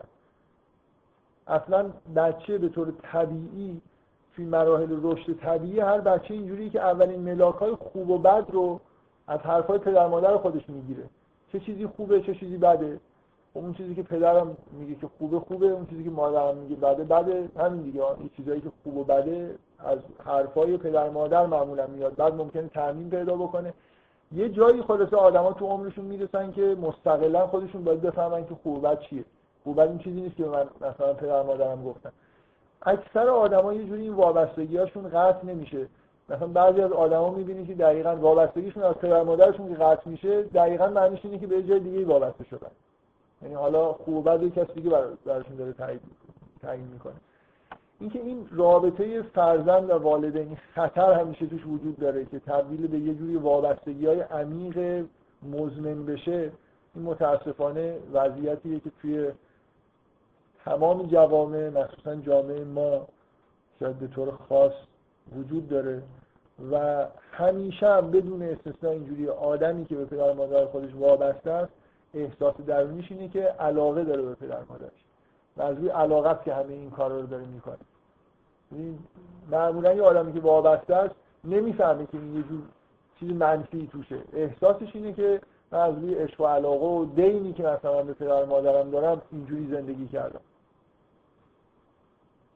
و اینا همش در واقع یه جوری در جهت اینه که این وابستگی های کودکانه خیلی خیلی پایدار میمونن قطع نمیشن و دقیقا اینجور وابسته بودن مزاحم رشد شخصیتی آدم هم هست. یعنی اینکه نمی‌تونه خیلی آدما نمی‌تونن یه زندگی مستقلی داشته باشن ملاک های مستقلی برای خودشون تو زندگی داشته باشن و اینا خیلیش برمیگرده به وابستگی که تو خانواده به وجود میاد مخصوصا توی کشوری مثل کشور ما که همچنان همیشه اینجوری بوده و همچنان هم روابط اصطلاحا عمودی رابطه پدر مادر با فرزند و پدر مادر با جد و بعد از اون با نوه و نتیجه و اینا خیلی خیلی عمیق‌تر و قویتر از روابطی هست که خود آدما روابط زناشویی روابط دوستانه اینا همه در حاشیه اون رابطه هایی هستن که توی خانواده در واقع به وجود میاد. و من مثلا اگه می‌خواید یه مثالی ببینید از اینکه این نکته در مورد فرهنگ ما نکته خاصیه من به این می‌خوام اشاره بکنم که شما توی اکثر فرهنگ های دیگه دنیا اینو می‌بینید که اول اینجوری شروع بکنم برای اینکه این مسئله سوء تفاهم من اخیرا توی دانشگاه تهران این بحثایی در مورد مرد سالاری و اینا کردم. حالا شاید مثلا موضوع موضوعی که اونجا قرار بود بگم گاهی یه چیزایی رو توی جلسه سخنرانی که نمیگم تو ذهنم از خالص میگم یه جای دیگه ای اینکه میگن که جزء خوبی های فرهنگ ایرانی اینه که دور از مثلا اینجور مرد سالاریه که شما مثلا تو اروپا به طور عجیبی می‌بینید که از همیشه اینطوری بوده هنوز هم اینجوری هست وقتی زن ازدواج می‌کنه هویت خودش انگار از دست میده. نام خانوادگیش میشه نام خانوادگی شوهرش در حالی که توی ایران نام خانوادگی دختر تغییر نمی‌کنه. به نظر میاد جوری استقلال خودش رو توی خونه شوهرش همچنان حفظ می‌کنه. من من می‌خوام بگم که این هیچ مزیتی برای فرهنگ ایرانی نیست بلکه این نشون میده که چقدر روابط عمودی اینجا قوی هست یعنی هیچ رفتی به مرد سالاری نداره. اینکه زن اسم خودش اسم از باباش می‌گیره یا خلاصه از شوهرش. مهم اینه که در رقابت بین پدر و شوهر قاطعانه در مثلا فرهنگ ما پدر برنده است شوهر حتی در مقابل پدر در ازدواج کردن یه جوری به نظر میاد تحت قرار می‌گیره بنابراین این هیچ نکته غیر مرد سالارانه اینجا وجود نداره. بلکه اینجا نشان دهنده عمق اون وابستگی های عمودیه که همیشه تو فرهنگ ما بوده. فکر می‌کنم ما از این نظر به این نمونه خیلی خوبی هستیم نظام شبیه نظام قبیله ایه دیگه. به حال طایفه و قبیله و اینا حکم خودش رو در هر حال می‌کنه این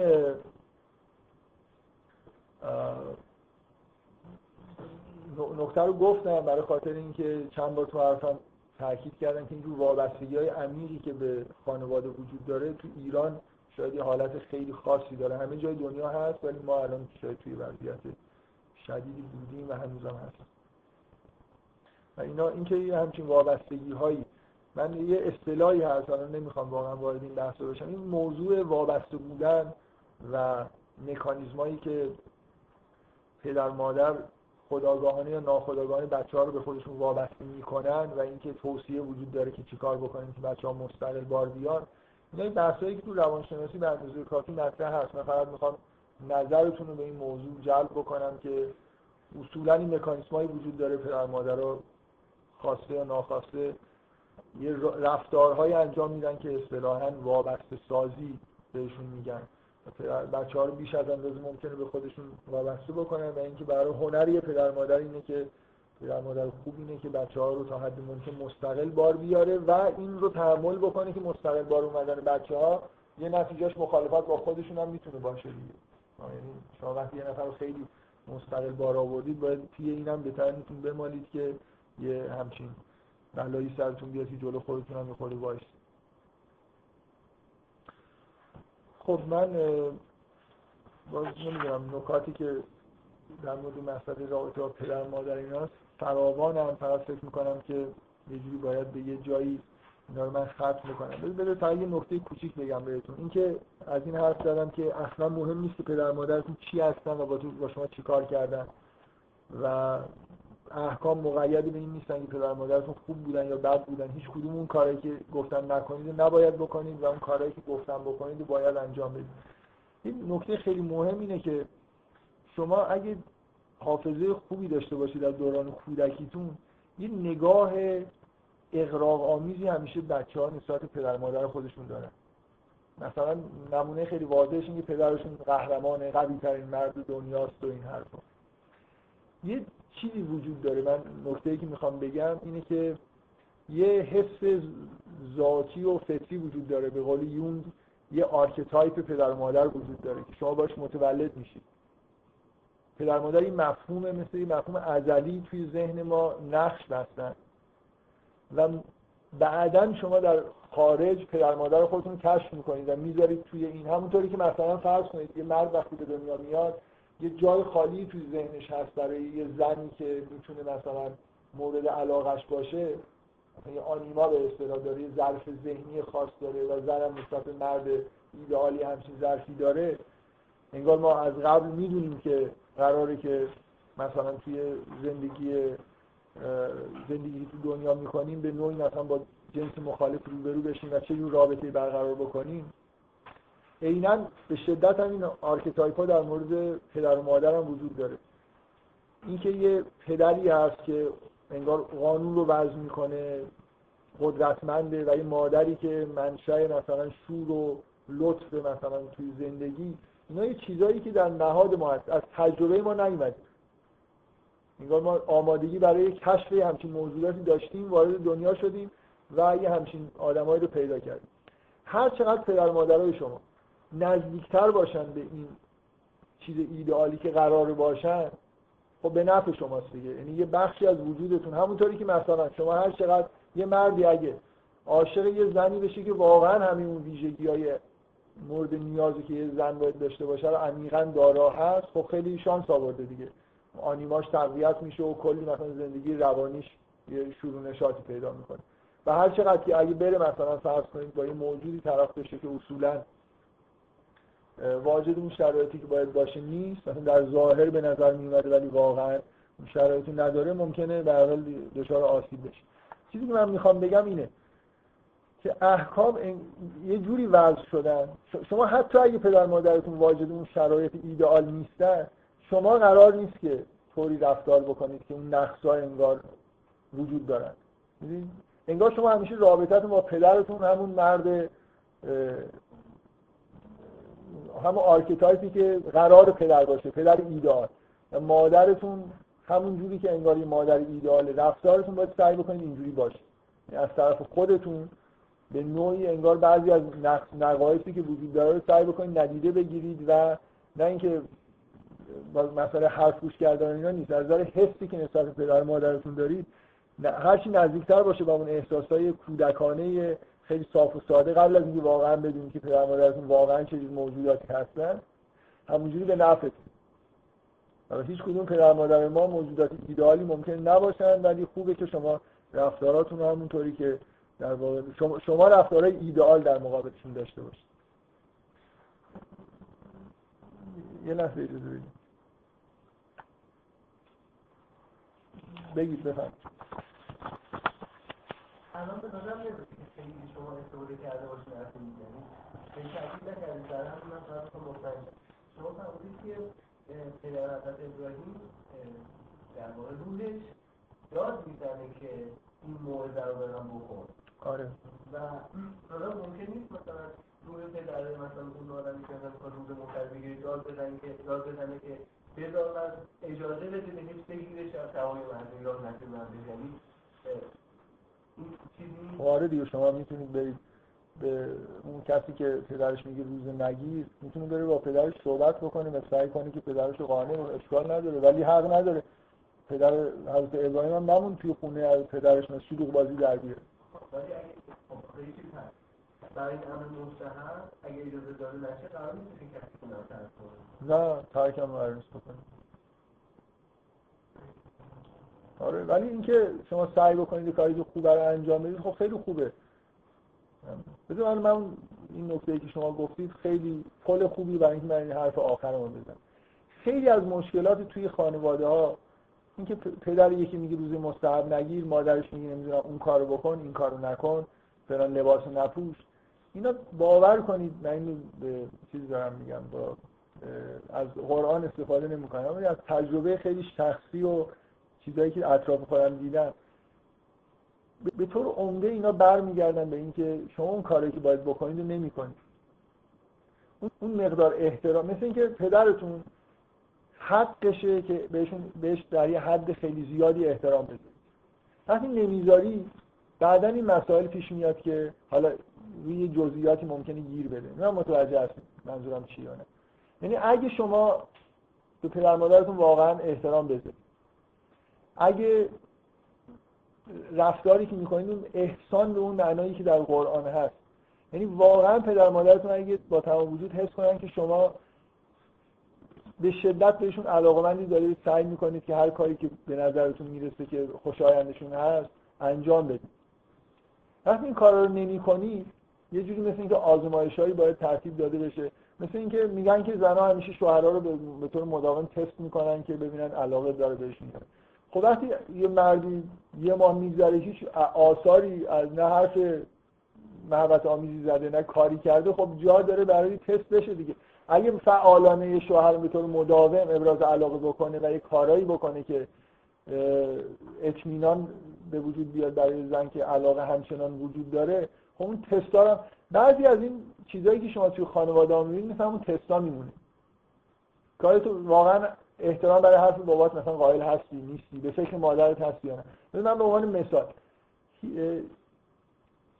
چند وقت مثلا یه بار برای مادرتون هدیه می‌خرید؟ مثلا تا حالا خریدی؟ قرار بخرید. مثلا یه چیزی ببینید احساس بکنید که مادرتون خوشتون خوشش میاد و مثلا براش بخرید ببرید. کسی جلوتونه که نگرفته. من میگم اگه این کار بکنی بعدا دیگه شاید مادرتون تست نکنه که اگه به شما بگه که فعلا لباس مثلا نارنجی یا صورتی بپوش شما میپوشید یا نمیپوشید. یا اگه مثلا فرض کنید یه جاهایی که واقعا پدرتون حساسیت هایی داره و نکته خاصی هم نیست اون حساسیت رو رعایت بکنی مثلا موسیقی نمی‌دونم با صدای بلند گوش کردن ساعت سه نصف شب فوتبال نگاه کردن اینا که دیگه واجب و نمی‌دونم مستحب و اینا نبوده. وقتی یه کارایی می‌کنید که یه سری مقررات میشکنید بعدا یه جوری انگار اینجوری جبران میشه. من کاملا اینو قبول دارم بعضی از پدر ممکنه به دلایل اینکه تحت فشارهای روانی و عصبی زندگی خودشون هستن بهانه‌گیری های عجیب غریب مثلا بچه های خودشون داشته باشن. ولی من می‌خوام بگم که معمولا فعالیت از طرف بچه ها خیلی کمتر از اونیه که باید باشه. یعنی مثلا بعضی از شما شاید به جایی رسیدید که درآمد مستقلی برای خودتون داشته باشید. مثلا از اولین حقوقی که گرفتید مثلا جا نداشت چیزی برای مادرتون بخرید یه کاری بکنید خلاصه یه جوری نشون بدید که مثلا همچنان یه جوری خودتون رو چیز می‌دید مدیون می‌دونید. می‌دونید منظورم چیه؟ اگه فعال برخورد بکنید یعنی یه کارایی انجام بدید که ازتون نخواستن و شما اون کار رو دارید می‌کنید خود به خود که اینا معنی احسان دیگه. شما از صبح که پا میشید به فکر این باشید که یه کار خوبی برای پدر مادرتون بکنید یه چیزی بخرید یه چیزی بگید چه می‌دونم اگه حرف مثلا جالبی شنیدید مثلا اینجوری اگه صحبت بکنید پدر مادر. مثلا خیلی از خانوما یه جورای خیلی ظریفی یه چیزایی که می‌خوان رو ابراز علاقه بهش می‌کنن. و اگه ببینن که شما به اون ابراز علاقه که دارن می‌کنن مثل ضعیف توجه کردید و مثلا اونو تهیه کردید یه جوری مطمئن میشن که نسبت به تمایلاتشون یه چیزی دارید دیگه حساسیتی دارید. من فکر می‌کنم مقدار زیادی این آزمون هایی که نظام روز مستحبی نگیر و این کار نکنه یه جوری روابط به طور خوبی پیش نرفته که این مسائل پیش میاد. در این حالی که من مطمئنم که بعضی از خانواده ها اصلا این مشکلات عمیقی ممکنه توش وجود داشته باشه که هیچ جوری قابل حلم نباشه. ولی به هر حال وظیفه بچه اینه که فعالانه برای پدر مادرشون کارهای خوبی که از دستشون برمیاد بکنن. از هدیه خریدن حرفای خوب زدن یه سری کارهایی که فکر می‌کنن نیازهایی که اونا دارن رو مثلا برطرف کردن. و اگه روابط اینجوری باشه خود به خود بخش عمده از مسائل فکر می‌کنم حل میشه. من خیلی خوبم می‌دونم که صدای روانی وجود داره توی خانواده ها بعضی از خانواده ها سر حتی ابراز علاقه کردن ممکنه برای بعضی ها سخت باشه. حالا من دیگه وارد جزئیات میشه برای این برخورد فعال عاملیه که آدم رو در واقع از وابستگی ها یه جوری رها می‌کنه به سمت یه چیزی که میشه بهش علاقه داشتن معنای واقعی کلمه گفت می‌بره. در حالی که خیلی در واقع همون صدای روانی نشان دهنده یه سری وابستگی های روانیه که هنوز از دوران کودکی باقی مونده و بچه ها معمولا راحت به استقلال نمی‌رسن. بذارید این بحث من دیگه ببندم. فکر می‌کنم جای بحث کردن خیلی زیاده ولی با توجه به اینکه دیگه وارد بحث های سوره خود سوره می‌خوام بشم چیزایی که باز کرده بودم از سه چهار جلسه قبل چیزایی در واقع مونده بود که هی هر جلسه باید تموم می‌شد و نشد. فکر کردم که یه جلسه بیام این بحثا رو ببندم. حالا بریم سراغ بحثایی که جلسه قبلش هم می‌کردم و به نوعی ادامه بدم. من اگه یادتون باشه جلسه قبل در مورد این بحث کردم که اون انبیایی که بعد از داستان اول ذکر میشن یعنی حضرت ابراهیم، اسحاق، یعقوب، حضرت موسی، هارون، نمی‌دونم ادریس و اسماعیل اینا همه ویژگی هایی دارن که مربوط میشه به اون محتوای اصلی سوره در مورد تولد، وراثت، سلسله انبیا اینکه چجوری نبوت و رسالت الهی داره مثلا به ارث می‌رسه. و از تمهای اصلی در واقع این سوره هستن و اون انبیایی که انتخاب شدن متناسب با این وضعیت خاصی که در مورد وراثت دارن در واقع انتخاب شدن. یادتون باشه ابراهیم ویژگیش اینه که از کسی به ارث نبرده خودش نقطه شروع اسحاق و یعقوب. سعی کردم بگم که به عنوان وارث های مستقیم ابراهیم دارن ازشون ذکر میشن به اضافه اینکه یعقوب و ابراهیم یه جوری رابطه خاصی دارن. به نظرم میاد از قرآن اینجوری میشه نتیجه گرفت. بعدم که حضرت موسی یا حضرت اسماعیل و حضرت ادریس اینا همشون در واقع ویژگی های خاصی دارن که مربوط به مسئله وراثت میشه. من این ایده ای که داشتم این بود که تو این جلسه حالا فعلا این کار نمی کنم کل ادعاهایی که کردم و یه جوری بیان بکنم که یه مقدار روشن باشه که کجاهاش تئوریه. یه مشکلی که بکنم پیش اومده اینه که ظرف در 15 جلسه. من این حرفایی دارم مثلا فرض کنید در مورد اینکه مثلا انسان چجوری متولد میشه. چجوری مسائل معنوی می‌تونن به ارث برسن. بعد از این تئوری استفاده کردم این چیزایی هم گفتم. در مورد اینکه مسئله حضرت اسماعیل چی بوده حضرت یعقوب مثلا رابطش با ابراهیم چی و الی آخر. خیلی چیزا. من نگرانیم اینه که یه مقدار در واقع مشکل پیش بیاد که فکر می‌کنم خیلی از حرفایی که دارم می‌زنم مستقل از اینه اون تئوری رو کسی بپذیره یا نپذیره. این منظورم چیه؟ یعنی چندین بار سوالایی که تو کلاس شد به من این احساس داد که بعد همه چیز انگار وابسته شده به اینکه یه سری چیزایی خیلی اصولی تا حدودی اسرارآمیز و مثلا در مورد تولد انسان پذیرفته باشه. این یه فکتایی وجود داره. من در واقع کاری که من دارم می‌کنم اینه که سعی می‌کنم که مثلا فرض کنید یه چیزی یه تئوری بیان بکنم و بعد کلی از این مسائل روابط بین انبیا رو بگم که میشه توضیح داد. اگه شما این تئوری رو نپذیرید اولا لازم نیست که این تئوری رو بپذیرید. ولی اگه نپذیرید مهم اینه که لازمه که بعضی از این سوالا رو جواب بدید نه مثلا فرض کنید به نظر من این سوال طبیعیه که یه نفر بپرسه که چرا اون شاخه فرزندان ابراهیم تحت عنوان آل یعقوب یا بنی اسرائیل ازشون یاد میشه. در حالی که اینا همه فرزندان اسحاق هم هستن.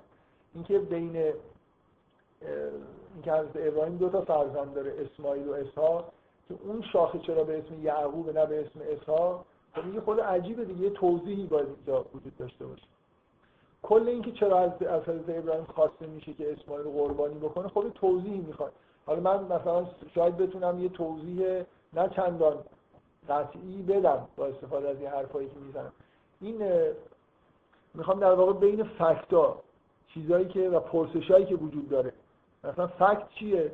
فکر می‌کنم جزء بدیهیات شما وقتی قرآن می‌خونید که حضرت اسماعیل رو ابراهیم آورده گذاشته اینجا کعبه رو ساخته برای اینکه بعدا وقتی که نبوت توی اون شاخه اسحاق و یعقوب پیش رفت آخرش قرار دوباره اینجا یه رسولی به اصطلاح بیاد و این شاخه اسماعیلی جوری زنده است.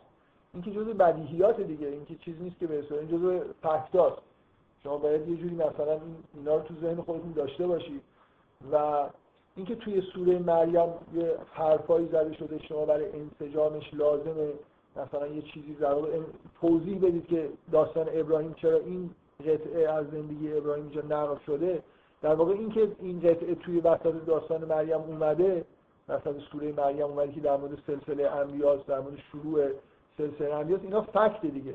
شما اگر تئوری هم نپذیرید در مقابل این پرسش ها و در مقابل این فکت باید عکس نشون بدید من ادعا نیست که حرفایی که زدم همه سوالا رو جواب میده یا همه فکت‌ها رو خیلی دقیق و خوب توجیه می‌کنه و فکر می‌کنم که اصولا این هیته هیته یه مقدار اسرارآمیزیه برای اینکه مربوط به انبیا میشه. اونجا یه خبرهایی هست که ممکنه ما اصلا نتونیم بفهمیم که واقعیتش چیه. اینکه مثلا چرا؟ من ادعام اینه که شاید دوست ندارم کلمه ادعا رو به کار ببرم. بعضی از این چیز ادعاها رو خوب به صورت سوالی آدم بپرسه که آیا مثلا اینطور نیست که دستور زرف اسماعیل به این دلیل صادر شده که این پتانسیل نبوت تو این شاخه اسماعیلی حفظ بشه یه جوری؟ یعنی اینجا یه رازی وجود داره که همین که اسماعیل مثلا از این ماجرا این چیزی که بالقوه قرار بود بشه بالقوه نمیشه به صورت یه پتانسیل شدیدی توی وجود اسماعیل میمونه. آیا این اینجوری نیست که یه جوری در واقع این فراهم میشه که بعدا توی این سلسله کسی به پیامبری برسه؟ من فکر کنم جلسه قبل آخرش به اینجا رسیدیم که می‌تونه یه همچین فرضی محتمل باشه و یه جوری با همین تئوریایی که من در مورد تولد ارسینا گفتم سازگاره. اینکه چرا اسماعیل در واقع به اون چیزی که باید برسه نمی‌رسه. اسحاق در واقع انتخاب میشه و اینجا اسماعیل در واقع توی بیابان فقط به خانواده خودش داره رسالت خودش رو میرسونه. اینا نکاتیه که من فکر می‌کنم که توضیحات کاملی ندادم.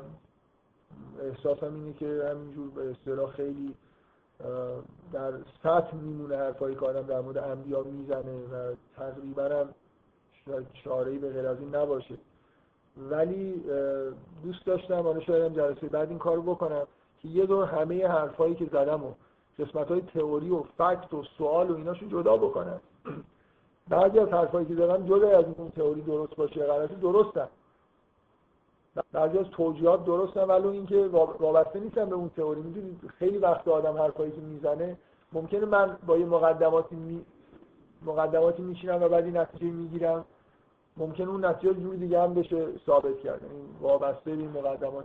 یه خود فکر می‌کنم چون مجموعه حرفایی که زدم در طی ده 15 جلسه خود بیش از اندازه پراکنده شده شاید لازم باشه که یه بار مثلا یه نیم ساعت سه رو وقت بذاریم همه اینا رو به طور منظم بیان بکنم و اون جاهایی که مستقل و میشه بدون هیچ تئوری در واقع پذیرفت یا با تئوری خیلی عمومی‌تر میشه پذیرفت رو در واقع بگم. همین مشکل رو سر بحث کردن در مورد حضرت مسیح هم پیدا کرد. یعنی وقتی شما یه چیزی رو اصولی رو در واقع بیان می‌کنید که حضرت مسیح حقیقتش چیه من مثلا فرض کنید یه ادعایی در مورد حضرت مسیح می‌کنم خب خیلی چیزا با اون ادعا در میاد و توجیه میشه. در حالی که خیلی از شعنایی که برای حضرت مسیح قائل هستیم لزومی نداره شما حرفای مقدماتی رو پذیرفته باشید. رسما تو قرآن ذکر شده به عنوان فکت می‌تونید بهش نگاه بکنید یا هزار جور دیگه هم می‌تونید اون نکته رو در واقع توجیه بکنید.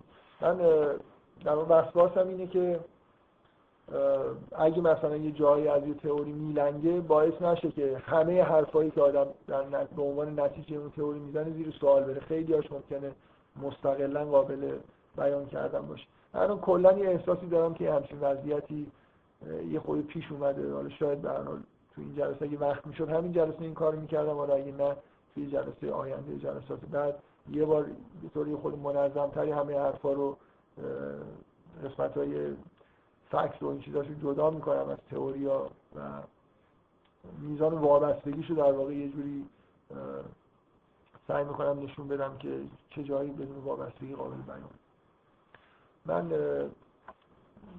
یه نکته ای که از جلسه قبل نیست و فکر می‌کنم که سریع و راحت می‌تونم در واقع بهش اشاره بکنم.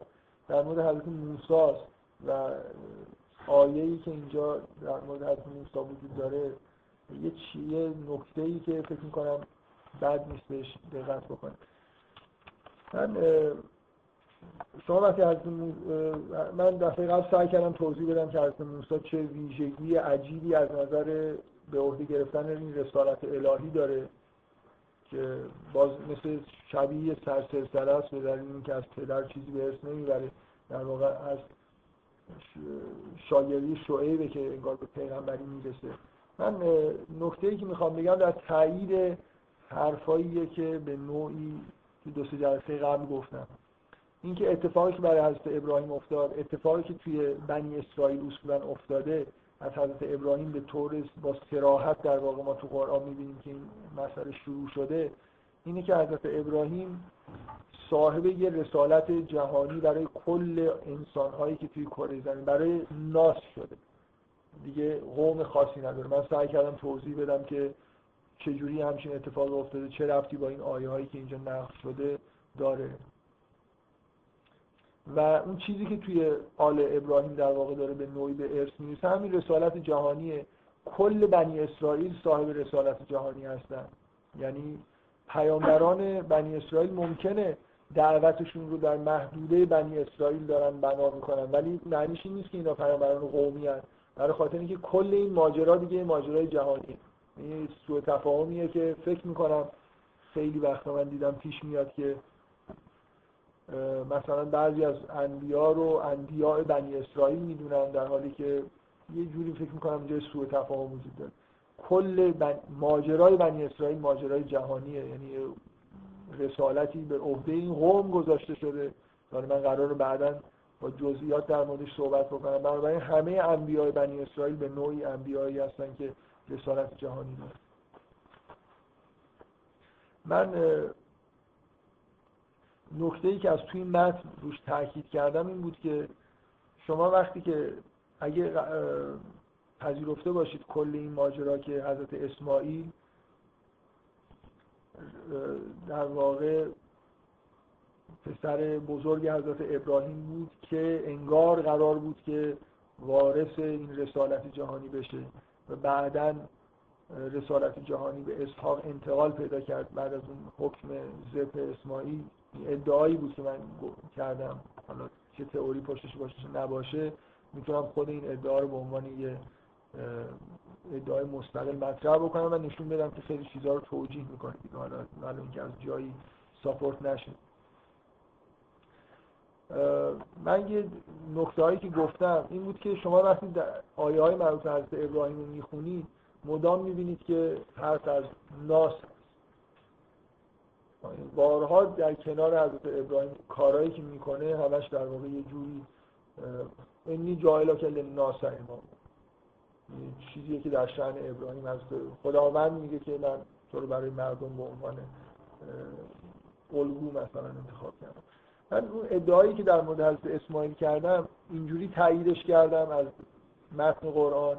شما وقتی که شما قبل از اون ماجرای ذبح اسماعیل می‌بینید که اسماعیل با حضرت ابراهیم در حال ساختن خانه کعبه است که ادعای قرآن اینه که ان اول بیت وضع للناس للذی به بکر این اصلا اولین کاری بود که اولین ساختمانی بود که برای عمومی ساخته شد برای ناس ساخته شده قبلا هیچ وقت در کره زمین کسی بنایی نساخته بود برای همه مردم.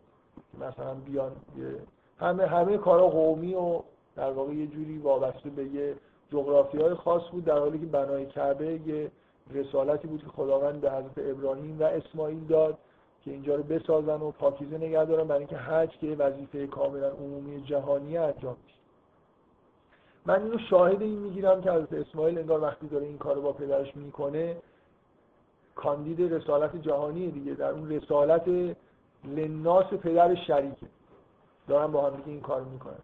و بعد این تصویری که از حضرت اسماعیل اینجا توی این سوره هست که مکان یعمر اهله به صلات و زکات نشان دهنده تغییری توی زندگی اسماعیله که بعد از اون ماجرا دیگه فقط رسالتش محدود شده به همین افرادی که اطرافش زندگی می‌کنن و انگار دیگه اون کاری که باید انجام می‌داده رو انجام نمیده. رسالت جهانی رو نداره. حضرت ابراهیمی که میره برای اون رسالت خودش و حضرت اسحاق هم ادامه میده. حضرت اسماعیل البته اون مسئله متولی کعبه بودن و همچنان حفظ می‌کنه منتها به صورت انگار یه رسالتی که یه جوری پنهانه دیگه دعوت عمومی درش نیست. من می‌خوام مشابه این رو سعی کنم بگم که برای حضرت موسی برعکسش در واقع اتفاق افتاده. نمی‌خوام به جای خاصی از قرآن هم اشاره بکنم. شاید تکرار شده ترین قطعه داستانهای قرآن قسمتی که به حضرت موسی وحی میشه که از بالاترین فرکانس ها رو داستان از آدم و حوا بارها و بارها تکرار میشه. حالا یا یه صفحه یا یه جمله. این صحنه هم که از موسی داره میره و بعد بهش وحی میشه صحنه تکراری توی قرآن هست. شما هر جای قرآن رو تقریبا هر سوره ای که توش داستانی هست نگاه بکنی احتمال اینکه این قطعه رو مثلا توش ببینید هست. مثلا سوره تاها نسبتا مفصل این قطعه رو تو خودش داره سوره قصص داره.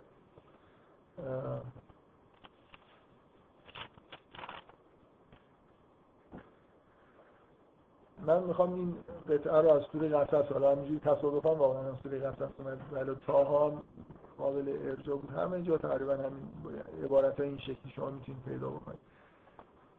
بعد از اینکه میره پیش شعیب و قرار میشه ازدواج می‌کنه و ده سالی مثلا اونجا خدمت شعیب رو می‌کنه میگه فلا ما غذا موسی فلا ما غذا موسی العجل وقتی اون مدت پیمان تمام شد و سار به اهلهی آن اصلا اینجا جانب تور نارا می‌خوام اینجا توی این لحظه شما برعکس اون ماجرای اسماعیل رو ببینید باز وضوح در واقع بهش داره اشاره میشه. یعنی حضرت موسی تا الان قبل از اینکه این وحی بهش برسه کاملا یه آدمیه که مشغول اهل خودشه. حتی وقتی آتش رو می‌بینه بارها تو این قرآن نقش شده که به اهل خودش میگه که اینجا وایستید من برم از این آتش در یه شب تاریکی گم شدن یه نوری دیده میگه من برم از این آتش رو بگیرم برای شما بیارم. قصدش برای رفتن. این یه صحنه سمبولیکیه از اینکه چجوری یه آدم که سارا به اهلهی داره با اهل خودش سیر می‌کنه اینا رو یه جایی می‌بره یه دفعه دستور اینو بهش میدن که برو بنی اسرائیل رو سیر بده. بعدا عین این واژه سارا مثلا میگه که شب مثلا اینا رو سیر بده.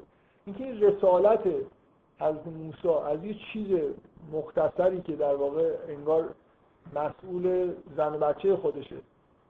و اشتباها انگار فکر می‌کنه این آتش هم به درد اینکه لحظه که داره میره داره میره که اون آتش رو برای اهل خودش بیاره ولی اون آتش چیز خیلی بزرگتر و عظیمتره. اون در واقع اون چیزیه که لحظه ایه که اون رسالت جهانی رو به دوش حضرت موسی می‌ذارن. قرار میشه که بره پیش فرعون و پیغام مثلا برای فرعون ببر این برعکس بودن این ماجرا یعنی این مشغول بودن حضرت موسی به اهل خودش. که بارها من تاکیدم اینه که بارها توی قرآن وقتی این صحنه داره نقل میشه که از موسی وحی میشه همیشه تقریبا این مقدمه گفته میشه که با اهل خودش داشت می‌رفت آتش رو دید و گفت که وایستید من برم از این برای شما مثلا یه انی آنست و نارم لعلی آتی کن منها به خبرن او جذبت من النار لعلکم تصلون کاملا مشغول سیر اهل خودشه و اینا داره یه جایی می‌بره و آتش رو هم به عنوان یه چیزی که ممکنه راهنمایی بتونه ممکن اونجا آدم هایی هستن آتش روشن خبری بگیرم از اونها که ما کجا هستیم و کجا داریم میریم و به اضافه این که ممکنه مثلا بتونم جذبت من الناری خود آتش بیارم در لکم تستلون اینا مشکلات خانوادگی داره در حالی که فلما اتاها نودی من شات الواد الایمن فی البقعه المبارکه من الشجره ایام موسی انی الله رب العالمین. یه دفعه صحنه تبدیل به این میشه که رب العالمین پروردگار همه جهانیان سر و کار موسی افتاده با خدا و اینکه دیگه حالا قراره بره بنی اسرائیل رو از دست فرعون نجات بده. این آتش در واقع آتشیه که برای بنی اسرائیل اونجا انگار داره میسوزه نه برای اهل کوچیک حضرت موسی. این من می‌خوام دقیقا شما وقتی که ذکر حضرت موسی توی سوره مریم هست بدون اینکه دیگه این مقدمات ذکر بشه ولی به اون لحظه ای اشاره می‌کنه که همین اتفاق برای حضرت موسی افتاد. یعنی شما چیزی که تو سوره مریم می‌خونید اینه که و همین عبارت و نادیناه من جانب تور الایمن و غربناه نجید اتفاقی که برای حضرت موسی افتاد این لحظه خاص از زندگی موسی که یه دفعه از یه آدمی که داشت برای شعیب کار می‌کرد و زن و بچه ای داشت و داشت زن و یه طرفی می‌برد. تو این لحظه در واقع تبدیل شد به یه انسانی که رسالت اینو پیدا کرد که بره و بنی اسرائیل رو نجات بده و در اثر همین در واقع رسالتی که این اتفاق بازم غیر متعارف افتاد که همزمان با حضرت موسی هارون هم به عنوان کمککار موسی رسالت پیدا کرد. من ولی به عنوان این نکته که مربوط به حداقل سوره بود توی این جلسه می‌خواستم به این اشاره بکنم که اون آیه‌ای که در مورد حضرت موسی هست باز مناسبتی داره که به اون لحظه در واقع اشاره می‌کنه که حضرت موسی از اهل خودش جدا شد. این درست برعکس ماجرایی که به نظر میاد برای اسماعیل اتفاق افتاده که توی اینجا در واقع شما بعد از اون ماجرای زف اسماعیل احتمالا همه چیزو با صورت احتمال میگم برای اینکه خیلی هم قاطع صحبت کردن شاید درست نباشه. اینکه اقامت اسماعیل در بیابان نتیجهش این بود که مشغول اهل خودش و رسالتش در حد اهل خودش شد. کاری که قطعا از موسی برای اهل خودش می‌کرد ولی در یه شب ناگهان تبدیل به یه انسانی شد که رسالتی شد. بزرگترین رسول خدا از نظر عملیاتی که تو کره زمین قرار بود انجام بده شما چیزی مشابه از موسی نمی‌بینید که پیغمبری رو فرستاده باشن مثلا سراغ فرعون. که چیکار کن که بنی اسرائیل بده من ببرم؟ یه خورده کل ماجرای ماجرای به اصطلاح چی میگن؟ سیاسی اجتماعی بزرگ تو کره زمین داره اتفاق میفته مسئله در یه جغرافی های بزرگی اتفاق میفته حضرت ابراهیم به عنوان یه انسان تک حالا همراه با خانواده خودش خیلی در خاورمیانه این ور اون رفته. ولی این حرکت حضرت موسی همراه با قوم بنی اسرائیل از مصر به سمت مثلا کنعان و اینا یه اتفاق خیلی عجیبیه که نطفهش در واقع در همین شب اصلا آتشی که موسی جور دیگه ای داره بهش نگاه می‌کنه در واقع شروع شده. من خواستم لاغن این جلسه خالی از چیز نمونه. اگه وقت می‌کردم می‌خواستم کل همه این ادعاهای تئوری و نمی‌دونم فکت و اینا رو یه مرور مختصر بکنم که یه جوری احساس آرامش بکنم.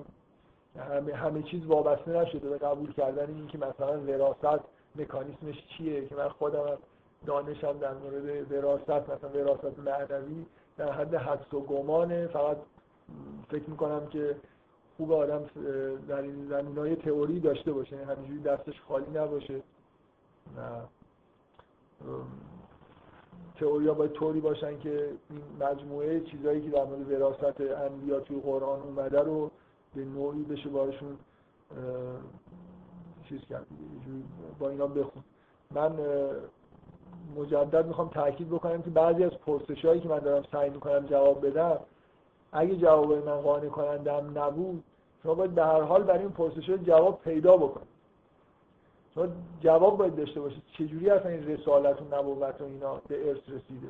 یعنی این نکته که فکر می‌کنم خیلی ها تو ذهنشون در حال به عنوان سوال هست که چجوریه که مثلا خداوند ابراهیم رو انتخاب می‌کنه و در رسما در قرآن میگه که ما در ذریهش کتاب و مثلا نبوت رو در ذریهش قرار دادیم. یه جوری باید آدم بفهمه دیگه. فعلا علم ژنتیک میگه که صفات معنوی و اینا خیلی حالا حداقل ادعایی وجود نداره که به ارث می‌رسن. مثلا مسائل اخلاقی و اینا. یه جوری به هر حال ما علم ژنتیک خب برام تا دیروز یه چیزای دیگه هم مثلا ممکن بود بگه به ارث نمی‌رسن. حالا یه روز به روز حرفا ممکنه شدیدتر بشه و دوباره نوسان بکنه. من فکر نمی کنم خودمون خیلی فعلا وابسته به علم ژنتیک بکنیم. یعنی ژن مثلا رسالت و اینا رو سعی کنیم یه جایی پیدا کنیم ولی نهایتا من حرفم اینه که باید برای این چیزا یه تئوریایی داشته باشیم سعی کنیم که یه چیزایی رو توضیح بدیم سوال داشته نفر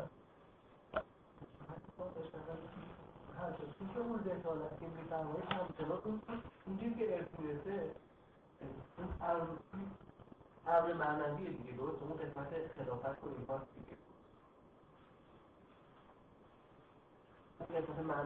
من فکر کنم فرق گذاشتم بین اون مقام مثلا چه می‌دونم خلافت با با رسالت.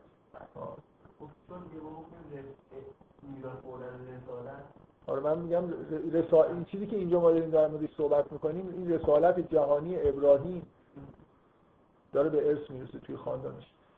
تا حدود زیادی هم پدر به پسر می‌رسه. دیفالت هم انگار اینه که به پسر اول می‌رسه. من سعی کردم بگم که همه اینا یه جوری با عرض جور در اگه قبول... اگه یه سری حرفای من قبول کرده باشی که اصلا فرزندان چجوری مد...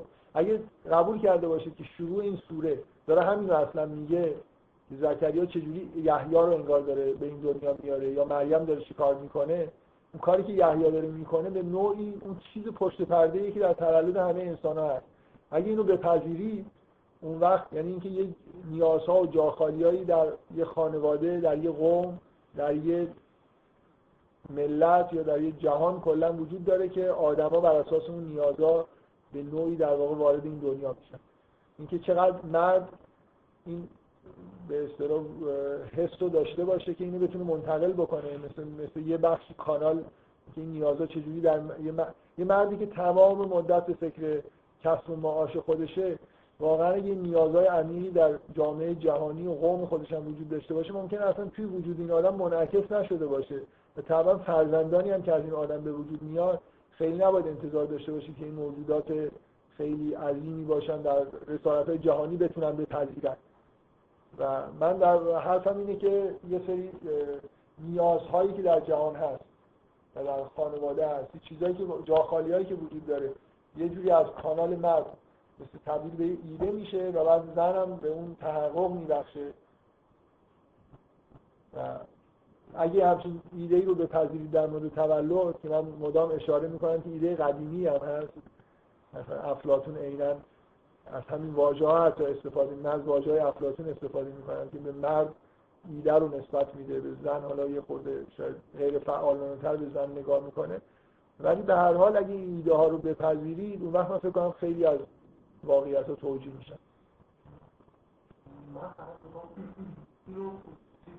بکنم واضح کنم به در بحث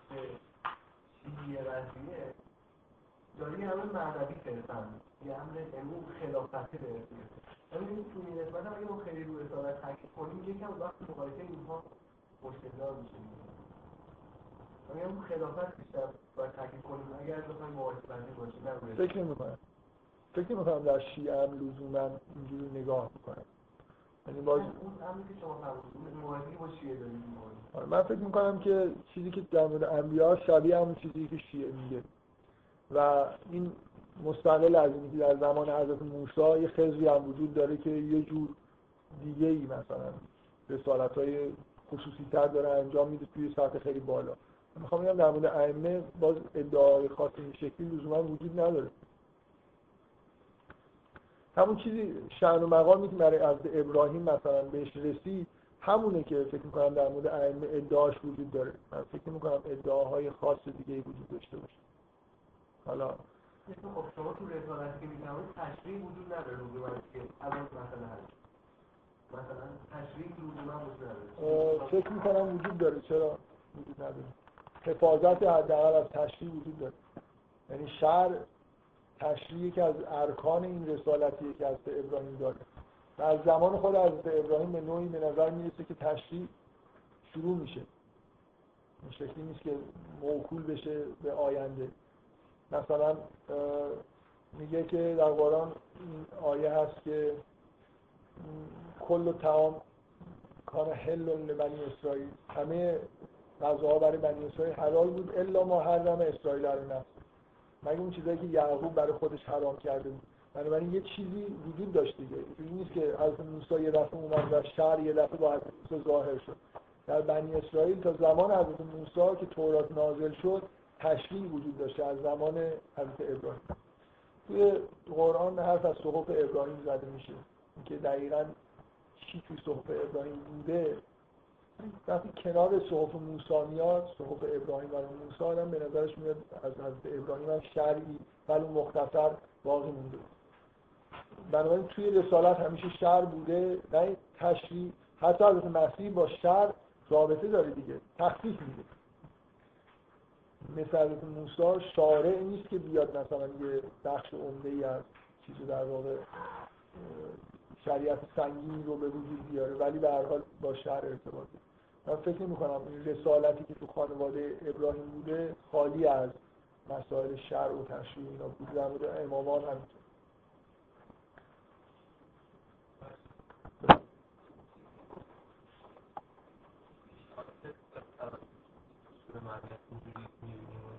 آره. سوالی من فراموش شد اینجوری که شما دارید میگین در نظر که انگار یه جایی وجود داره حالا فکر می‌کنم اسمش ناخودآگاه داریم یا روانشناسی دارن ولی انگار کاملا حقیقت تعریف اینجوریه که ما خب خلق شدیم تو دنیا و یه چیز حقیقی هم وجود داره ما تو این دنیای فکر اثر ما می‌ذاره ولی نیاز آره فکر می‌کنم اینجوریه دیگه. لازم نیست از واژه ناخودآگاه هم استفاده بکنیم. من اون جلساتی که درباره این صحبت کرده بودیم یکم پیش نیاز داشتیم ناخودآگاه جمعیه و من ممکنه گاهی از این همچین چیزایی حرف بزنم مثلا اسمشون رو ببرم ولی معمولا اینجوری نیست که فهم حرفا خیلی هیچ وقت این جلسه ها از یه تئوری مثلا ناخودآگاه جمعی خیلی جدی استفاده نکرد. حد اکثر گفتم که این حرفایی که دارم می‌زنم مثلا اگه بخوای توی دیدگاه یون مثلا نگاه کنی اسماش اینجوری میشه. ولی لازم نیست که اون دیدگاه رو بلد باشی تا حرفا رو بفهمی.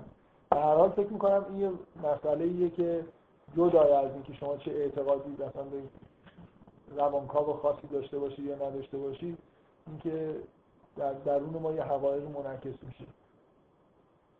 ما یه جوری ارتباط پنهانی با حقایق عالم داریم دیگه آره تو کار نظر دینی چیز خیلی واضحی و من چیزی که تاکید می‌کنم همش اینه که بین مثلا نیازهای واقعی من با خواسته های من و با اون چیزی که اون خواسته ها رو اونجوری که من به زبان میارم کاملا فاصله وجود داره. در واقع کانالی که قرار مثلا یه آدمی مثل زکریا به نظر من نمونه یه آدمیه که نیاز واقعی موجود در دنیا رو انگار. برای اینکه کلا خیلی آدمی نیست که فر به خودش خیلی اهمیت بده مهمترین نیازی که دنیا وجود داره انگار در وجودش به معنای واقعی که الان منعکس شده احساس نیاز می‌کنه. دقیقا خواستش هم همونه. و دقیقا از واژه‌ای که استفاده می‌کنم اینجور من تاکیدم اینه که واژه‌های درست. برای خاطر اینکه بعدا خداوندم که همون حرف رو داره می‌زنه از همون واژه استفاده می‌کنه. یه جوری اصلا پیامبران تو قرآن شبیه خدا حرف می‌زنن. فرعون شبیه خدا حرف نمی‌زنه تو قرآن. و خود به لحن آدمایی که این بنی اسرائیل وقتی دارن حرف می‌زنن چجوری حرف می‌زنن؟ بعد مثلا حضرت موسی که جوابشون میده چجوری جواب که آدمایی هستن که از واژه های انگار استفاده می‌کنن که نمونه خیلی واضحش جاهاییه که مثلا حضرت یوسف داره تو زندان خطبه می‌خونه برای همسلولیاش یا انبیا دارن چیز خودشون رو به اصطلاح قوم خودشون تبلیغ می‌کنن. گاهی اوقات این تبلیغ ها با یه جمله از خداوند قطع میشه. دوباره بعد ادامه پیدا می‌کنه. یعنی اینقدر جمله ها شبیه مثلا تو سوره انکبوت اینجوریه. حضرت ابراهیم داره حرف می‌زنه بعد یه عبارتی هست که به نظر میاد خدا داره میگه بعد دوباره بقیه حرف حضرت ابراهیم. یعنی حرفای ابراهیم عین اصلا تو واژگانش همون چیزایی که یه خداوند می‌خواد بیان بکنه همینجوری میگه. یوسف هم مثلا اون خطبهش هم اینجوریه دیگه. شما مشابه همین و هم از انبیا دیگه با همین واژه ها کم و بیش میشنوید و اینکه خداوند هم مثلا همینجور از قول خودش هم گاهی یه چیزای شبیه همین توی قرآن گفته. یا بذار یه مثال خیلی خوب در مورد لقمانه لقمان همه چیز رو پسرش میگه. بغیر از اینکه باید والدینت احسان بکنی. مثل اینکه در شأن مثلا ترین یه دونه حکم ولی وسط حرفای لقمان رو خدا میگه دیگه. یعنی برای جاش مثلا میگه که شرک نبر فلان نکن. بعد خدا میگه که به والدینت احسان بکن و بقیه حرفای لقمان هست. یه جوری فقط یکی رو به نظر میاد لقمان خودش نمیگه پسر خودش. اینکه زکریا نمونه یه آدمیه که همه چیزش مطابق با حقیقته. حقیقت در وجودش منعکس شده بهترین وجه ممکنه بیان شده. برای همین هم یه موجودی متولد میشه که دقیقا همونیه که از زکریا می‌خواد.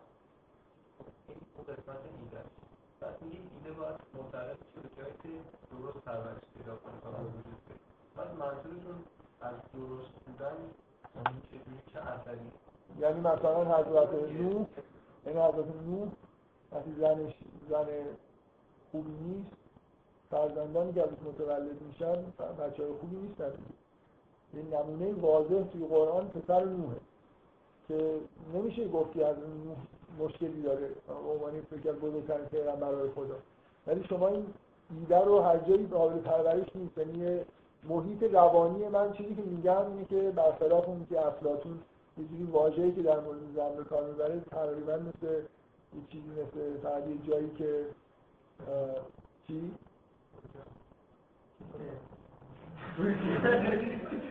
آره حالا واژه‌ای که به کار می‌بره در مورد زن کورا یه جوری یعنی مثلا مکان. مثل اینکه فقط مثل اینکه زن ایده رو مرد ایده رو یه جایی می‌ذاره دیگه. حالا رو تاخته یا مثلا تو اجاق چه می‌دونم یه جایی گذاشته اون داره برای اینکه فکر می‌کنم تصوری که تو قرآن به وجود میاد و سوره مریم اینو مقدمه سوره مریم اینه که شما اول یه تولدی رو ببینید که مرد ایجاد می‌کنه مثل اینکه نقش مرد ببینید چی و بعد یه تولدی که زن داره ایجاد می‌کنه و نقش زن رو ببینید. این کسی به غیر از حضرت مریم نمی‌تونه حضرت عیسی رو متولد بکنه. یعنی تمام حالتهای روانی زن تاثیر می‌ذاره روی پرورش کودکی که داره ایده ای که داره تبدیل به واقعیت میشه.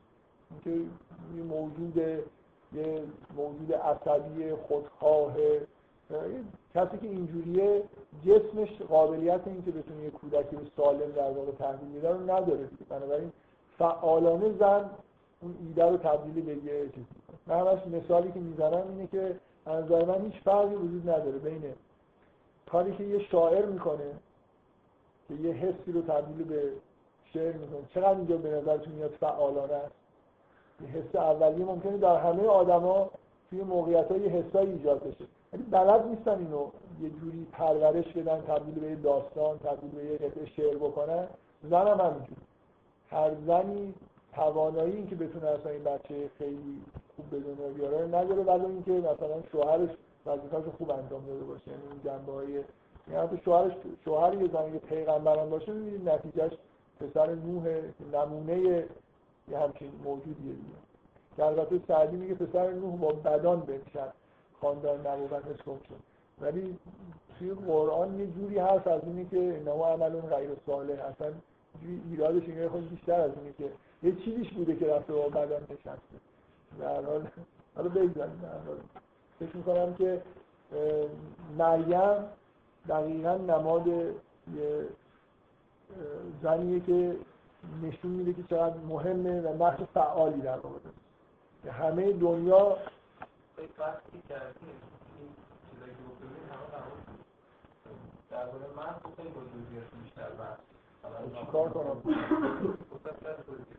شاید در شاید یه خود توضیح بیشتر بدم بعدا. و این نکته که می‌خوام بگم اینه که من مدام روی این تاکید کردم که هر انسانی که متولد میشه یه بخشی مثل که به تولدش به نیازهای خانوادگیش ربط داره به نیازهای قوم خودش ربط داره. ممکنه نیازهای جهانی هم باشه. چیزی که قطعیه اینه که یه جاهای خالی توی خانواده وجود داره. من می‌خوام این مجدد تاکید بکنم که از عیسی دقیقا ایده جهانیه دیگه. ایده ازلیه که باید تبدیل به انسان بشه و هیچ چیز مکانی و قومی نداره. و نتیجهش اینه که از از ازل زمان ظهور حضرت مریم زنی نتونست این کار بکنه. نه منظورم می‌فهمید فکر می‌کنم که از عیسی هیچ ویژگی خاصی زمانی و مکانی نداشته. یعنی هر لحظه که می‌شد متولد بشه فکر می‌کنم متولد میشه. حالا خیلی نمی‌خوام این تاکید بکنم. می‌خوام این شأن حضرت مریم تاکید بکنم که کار مهمی انجام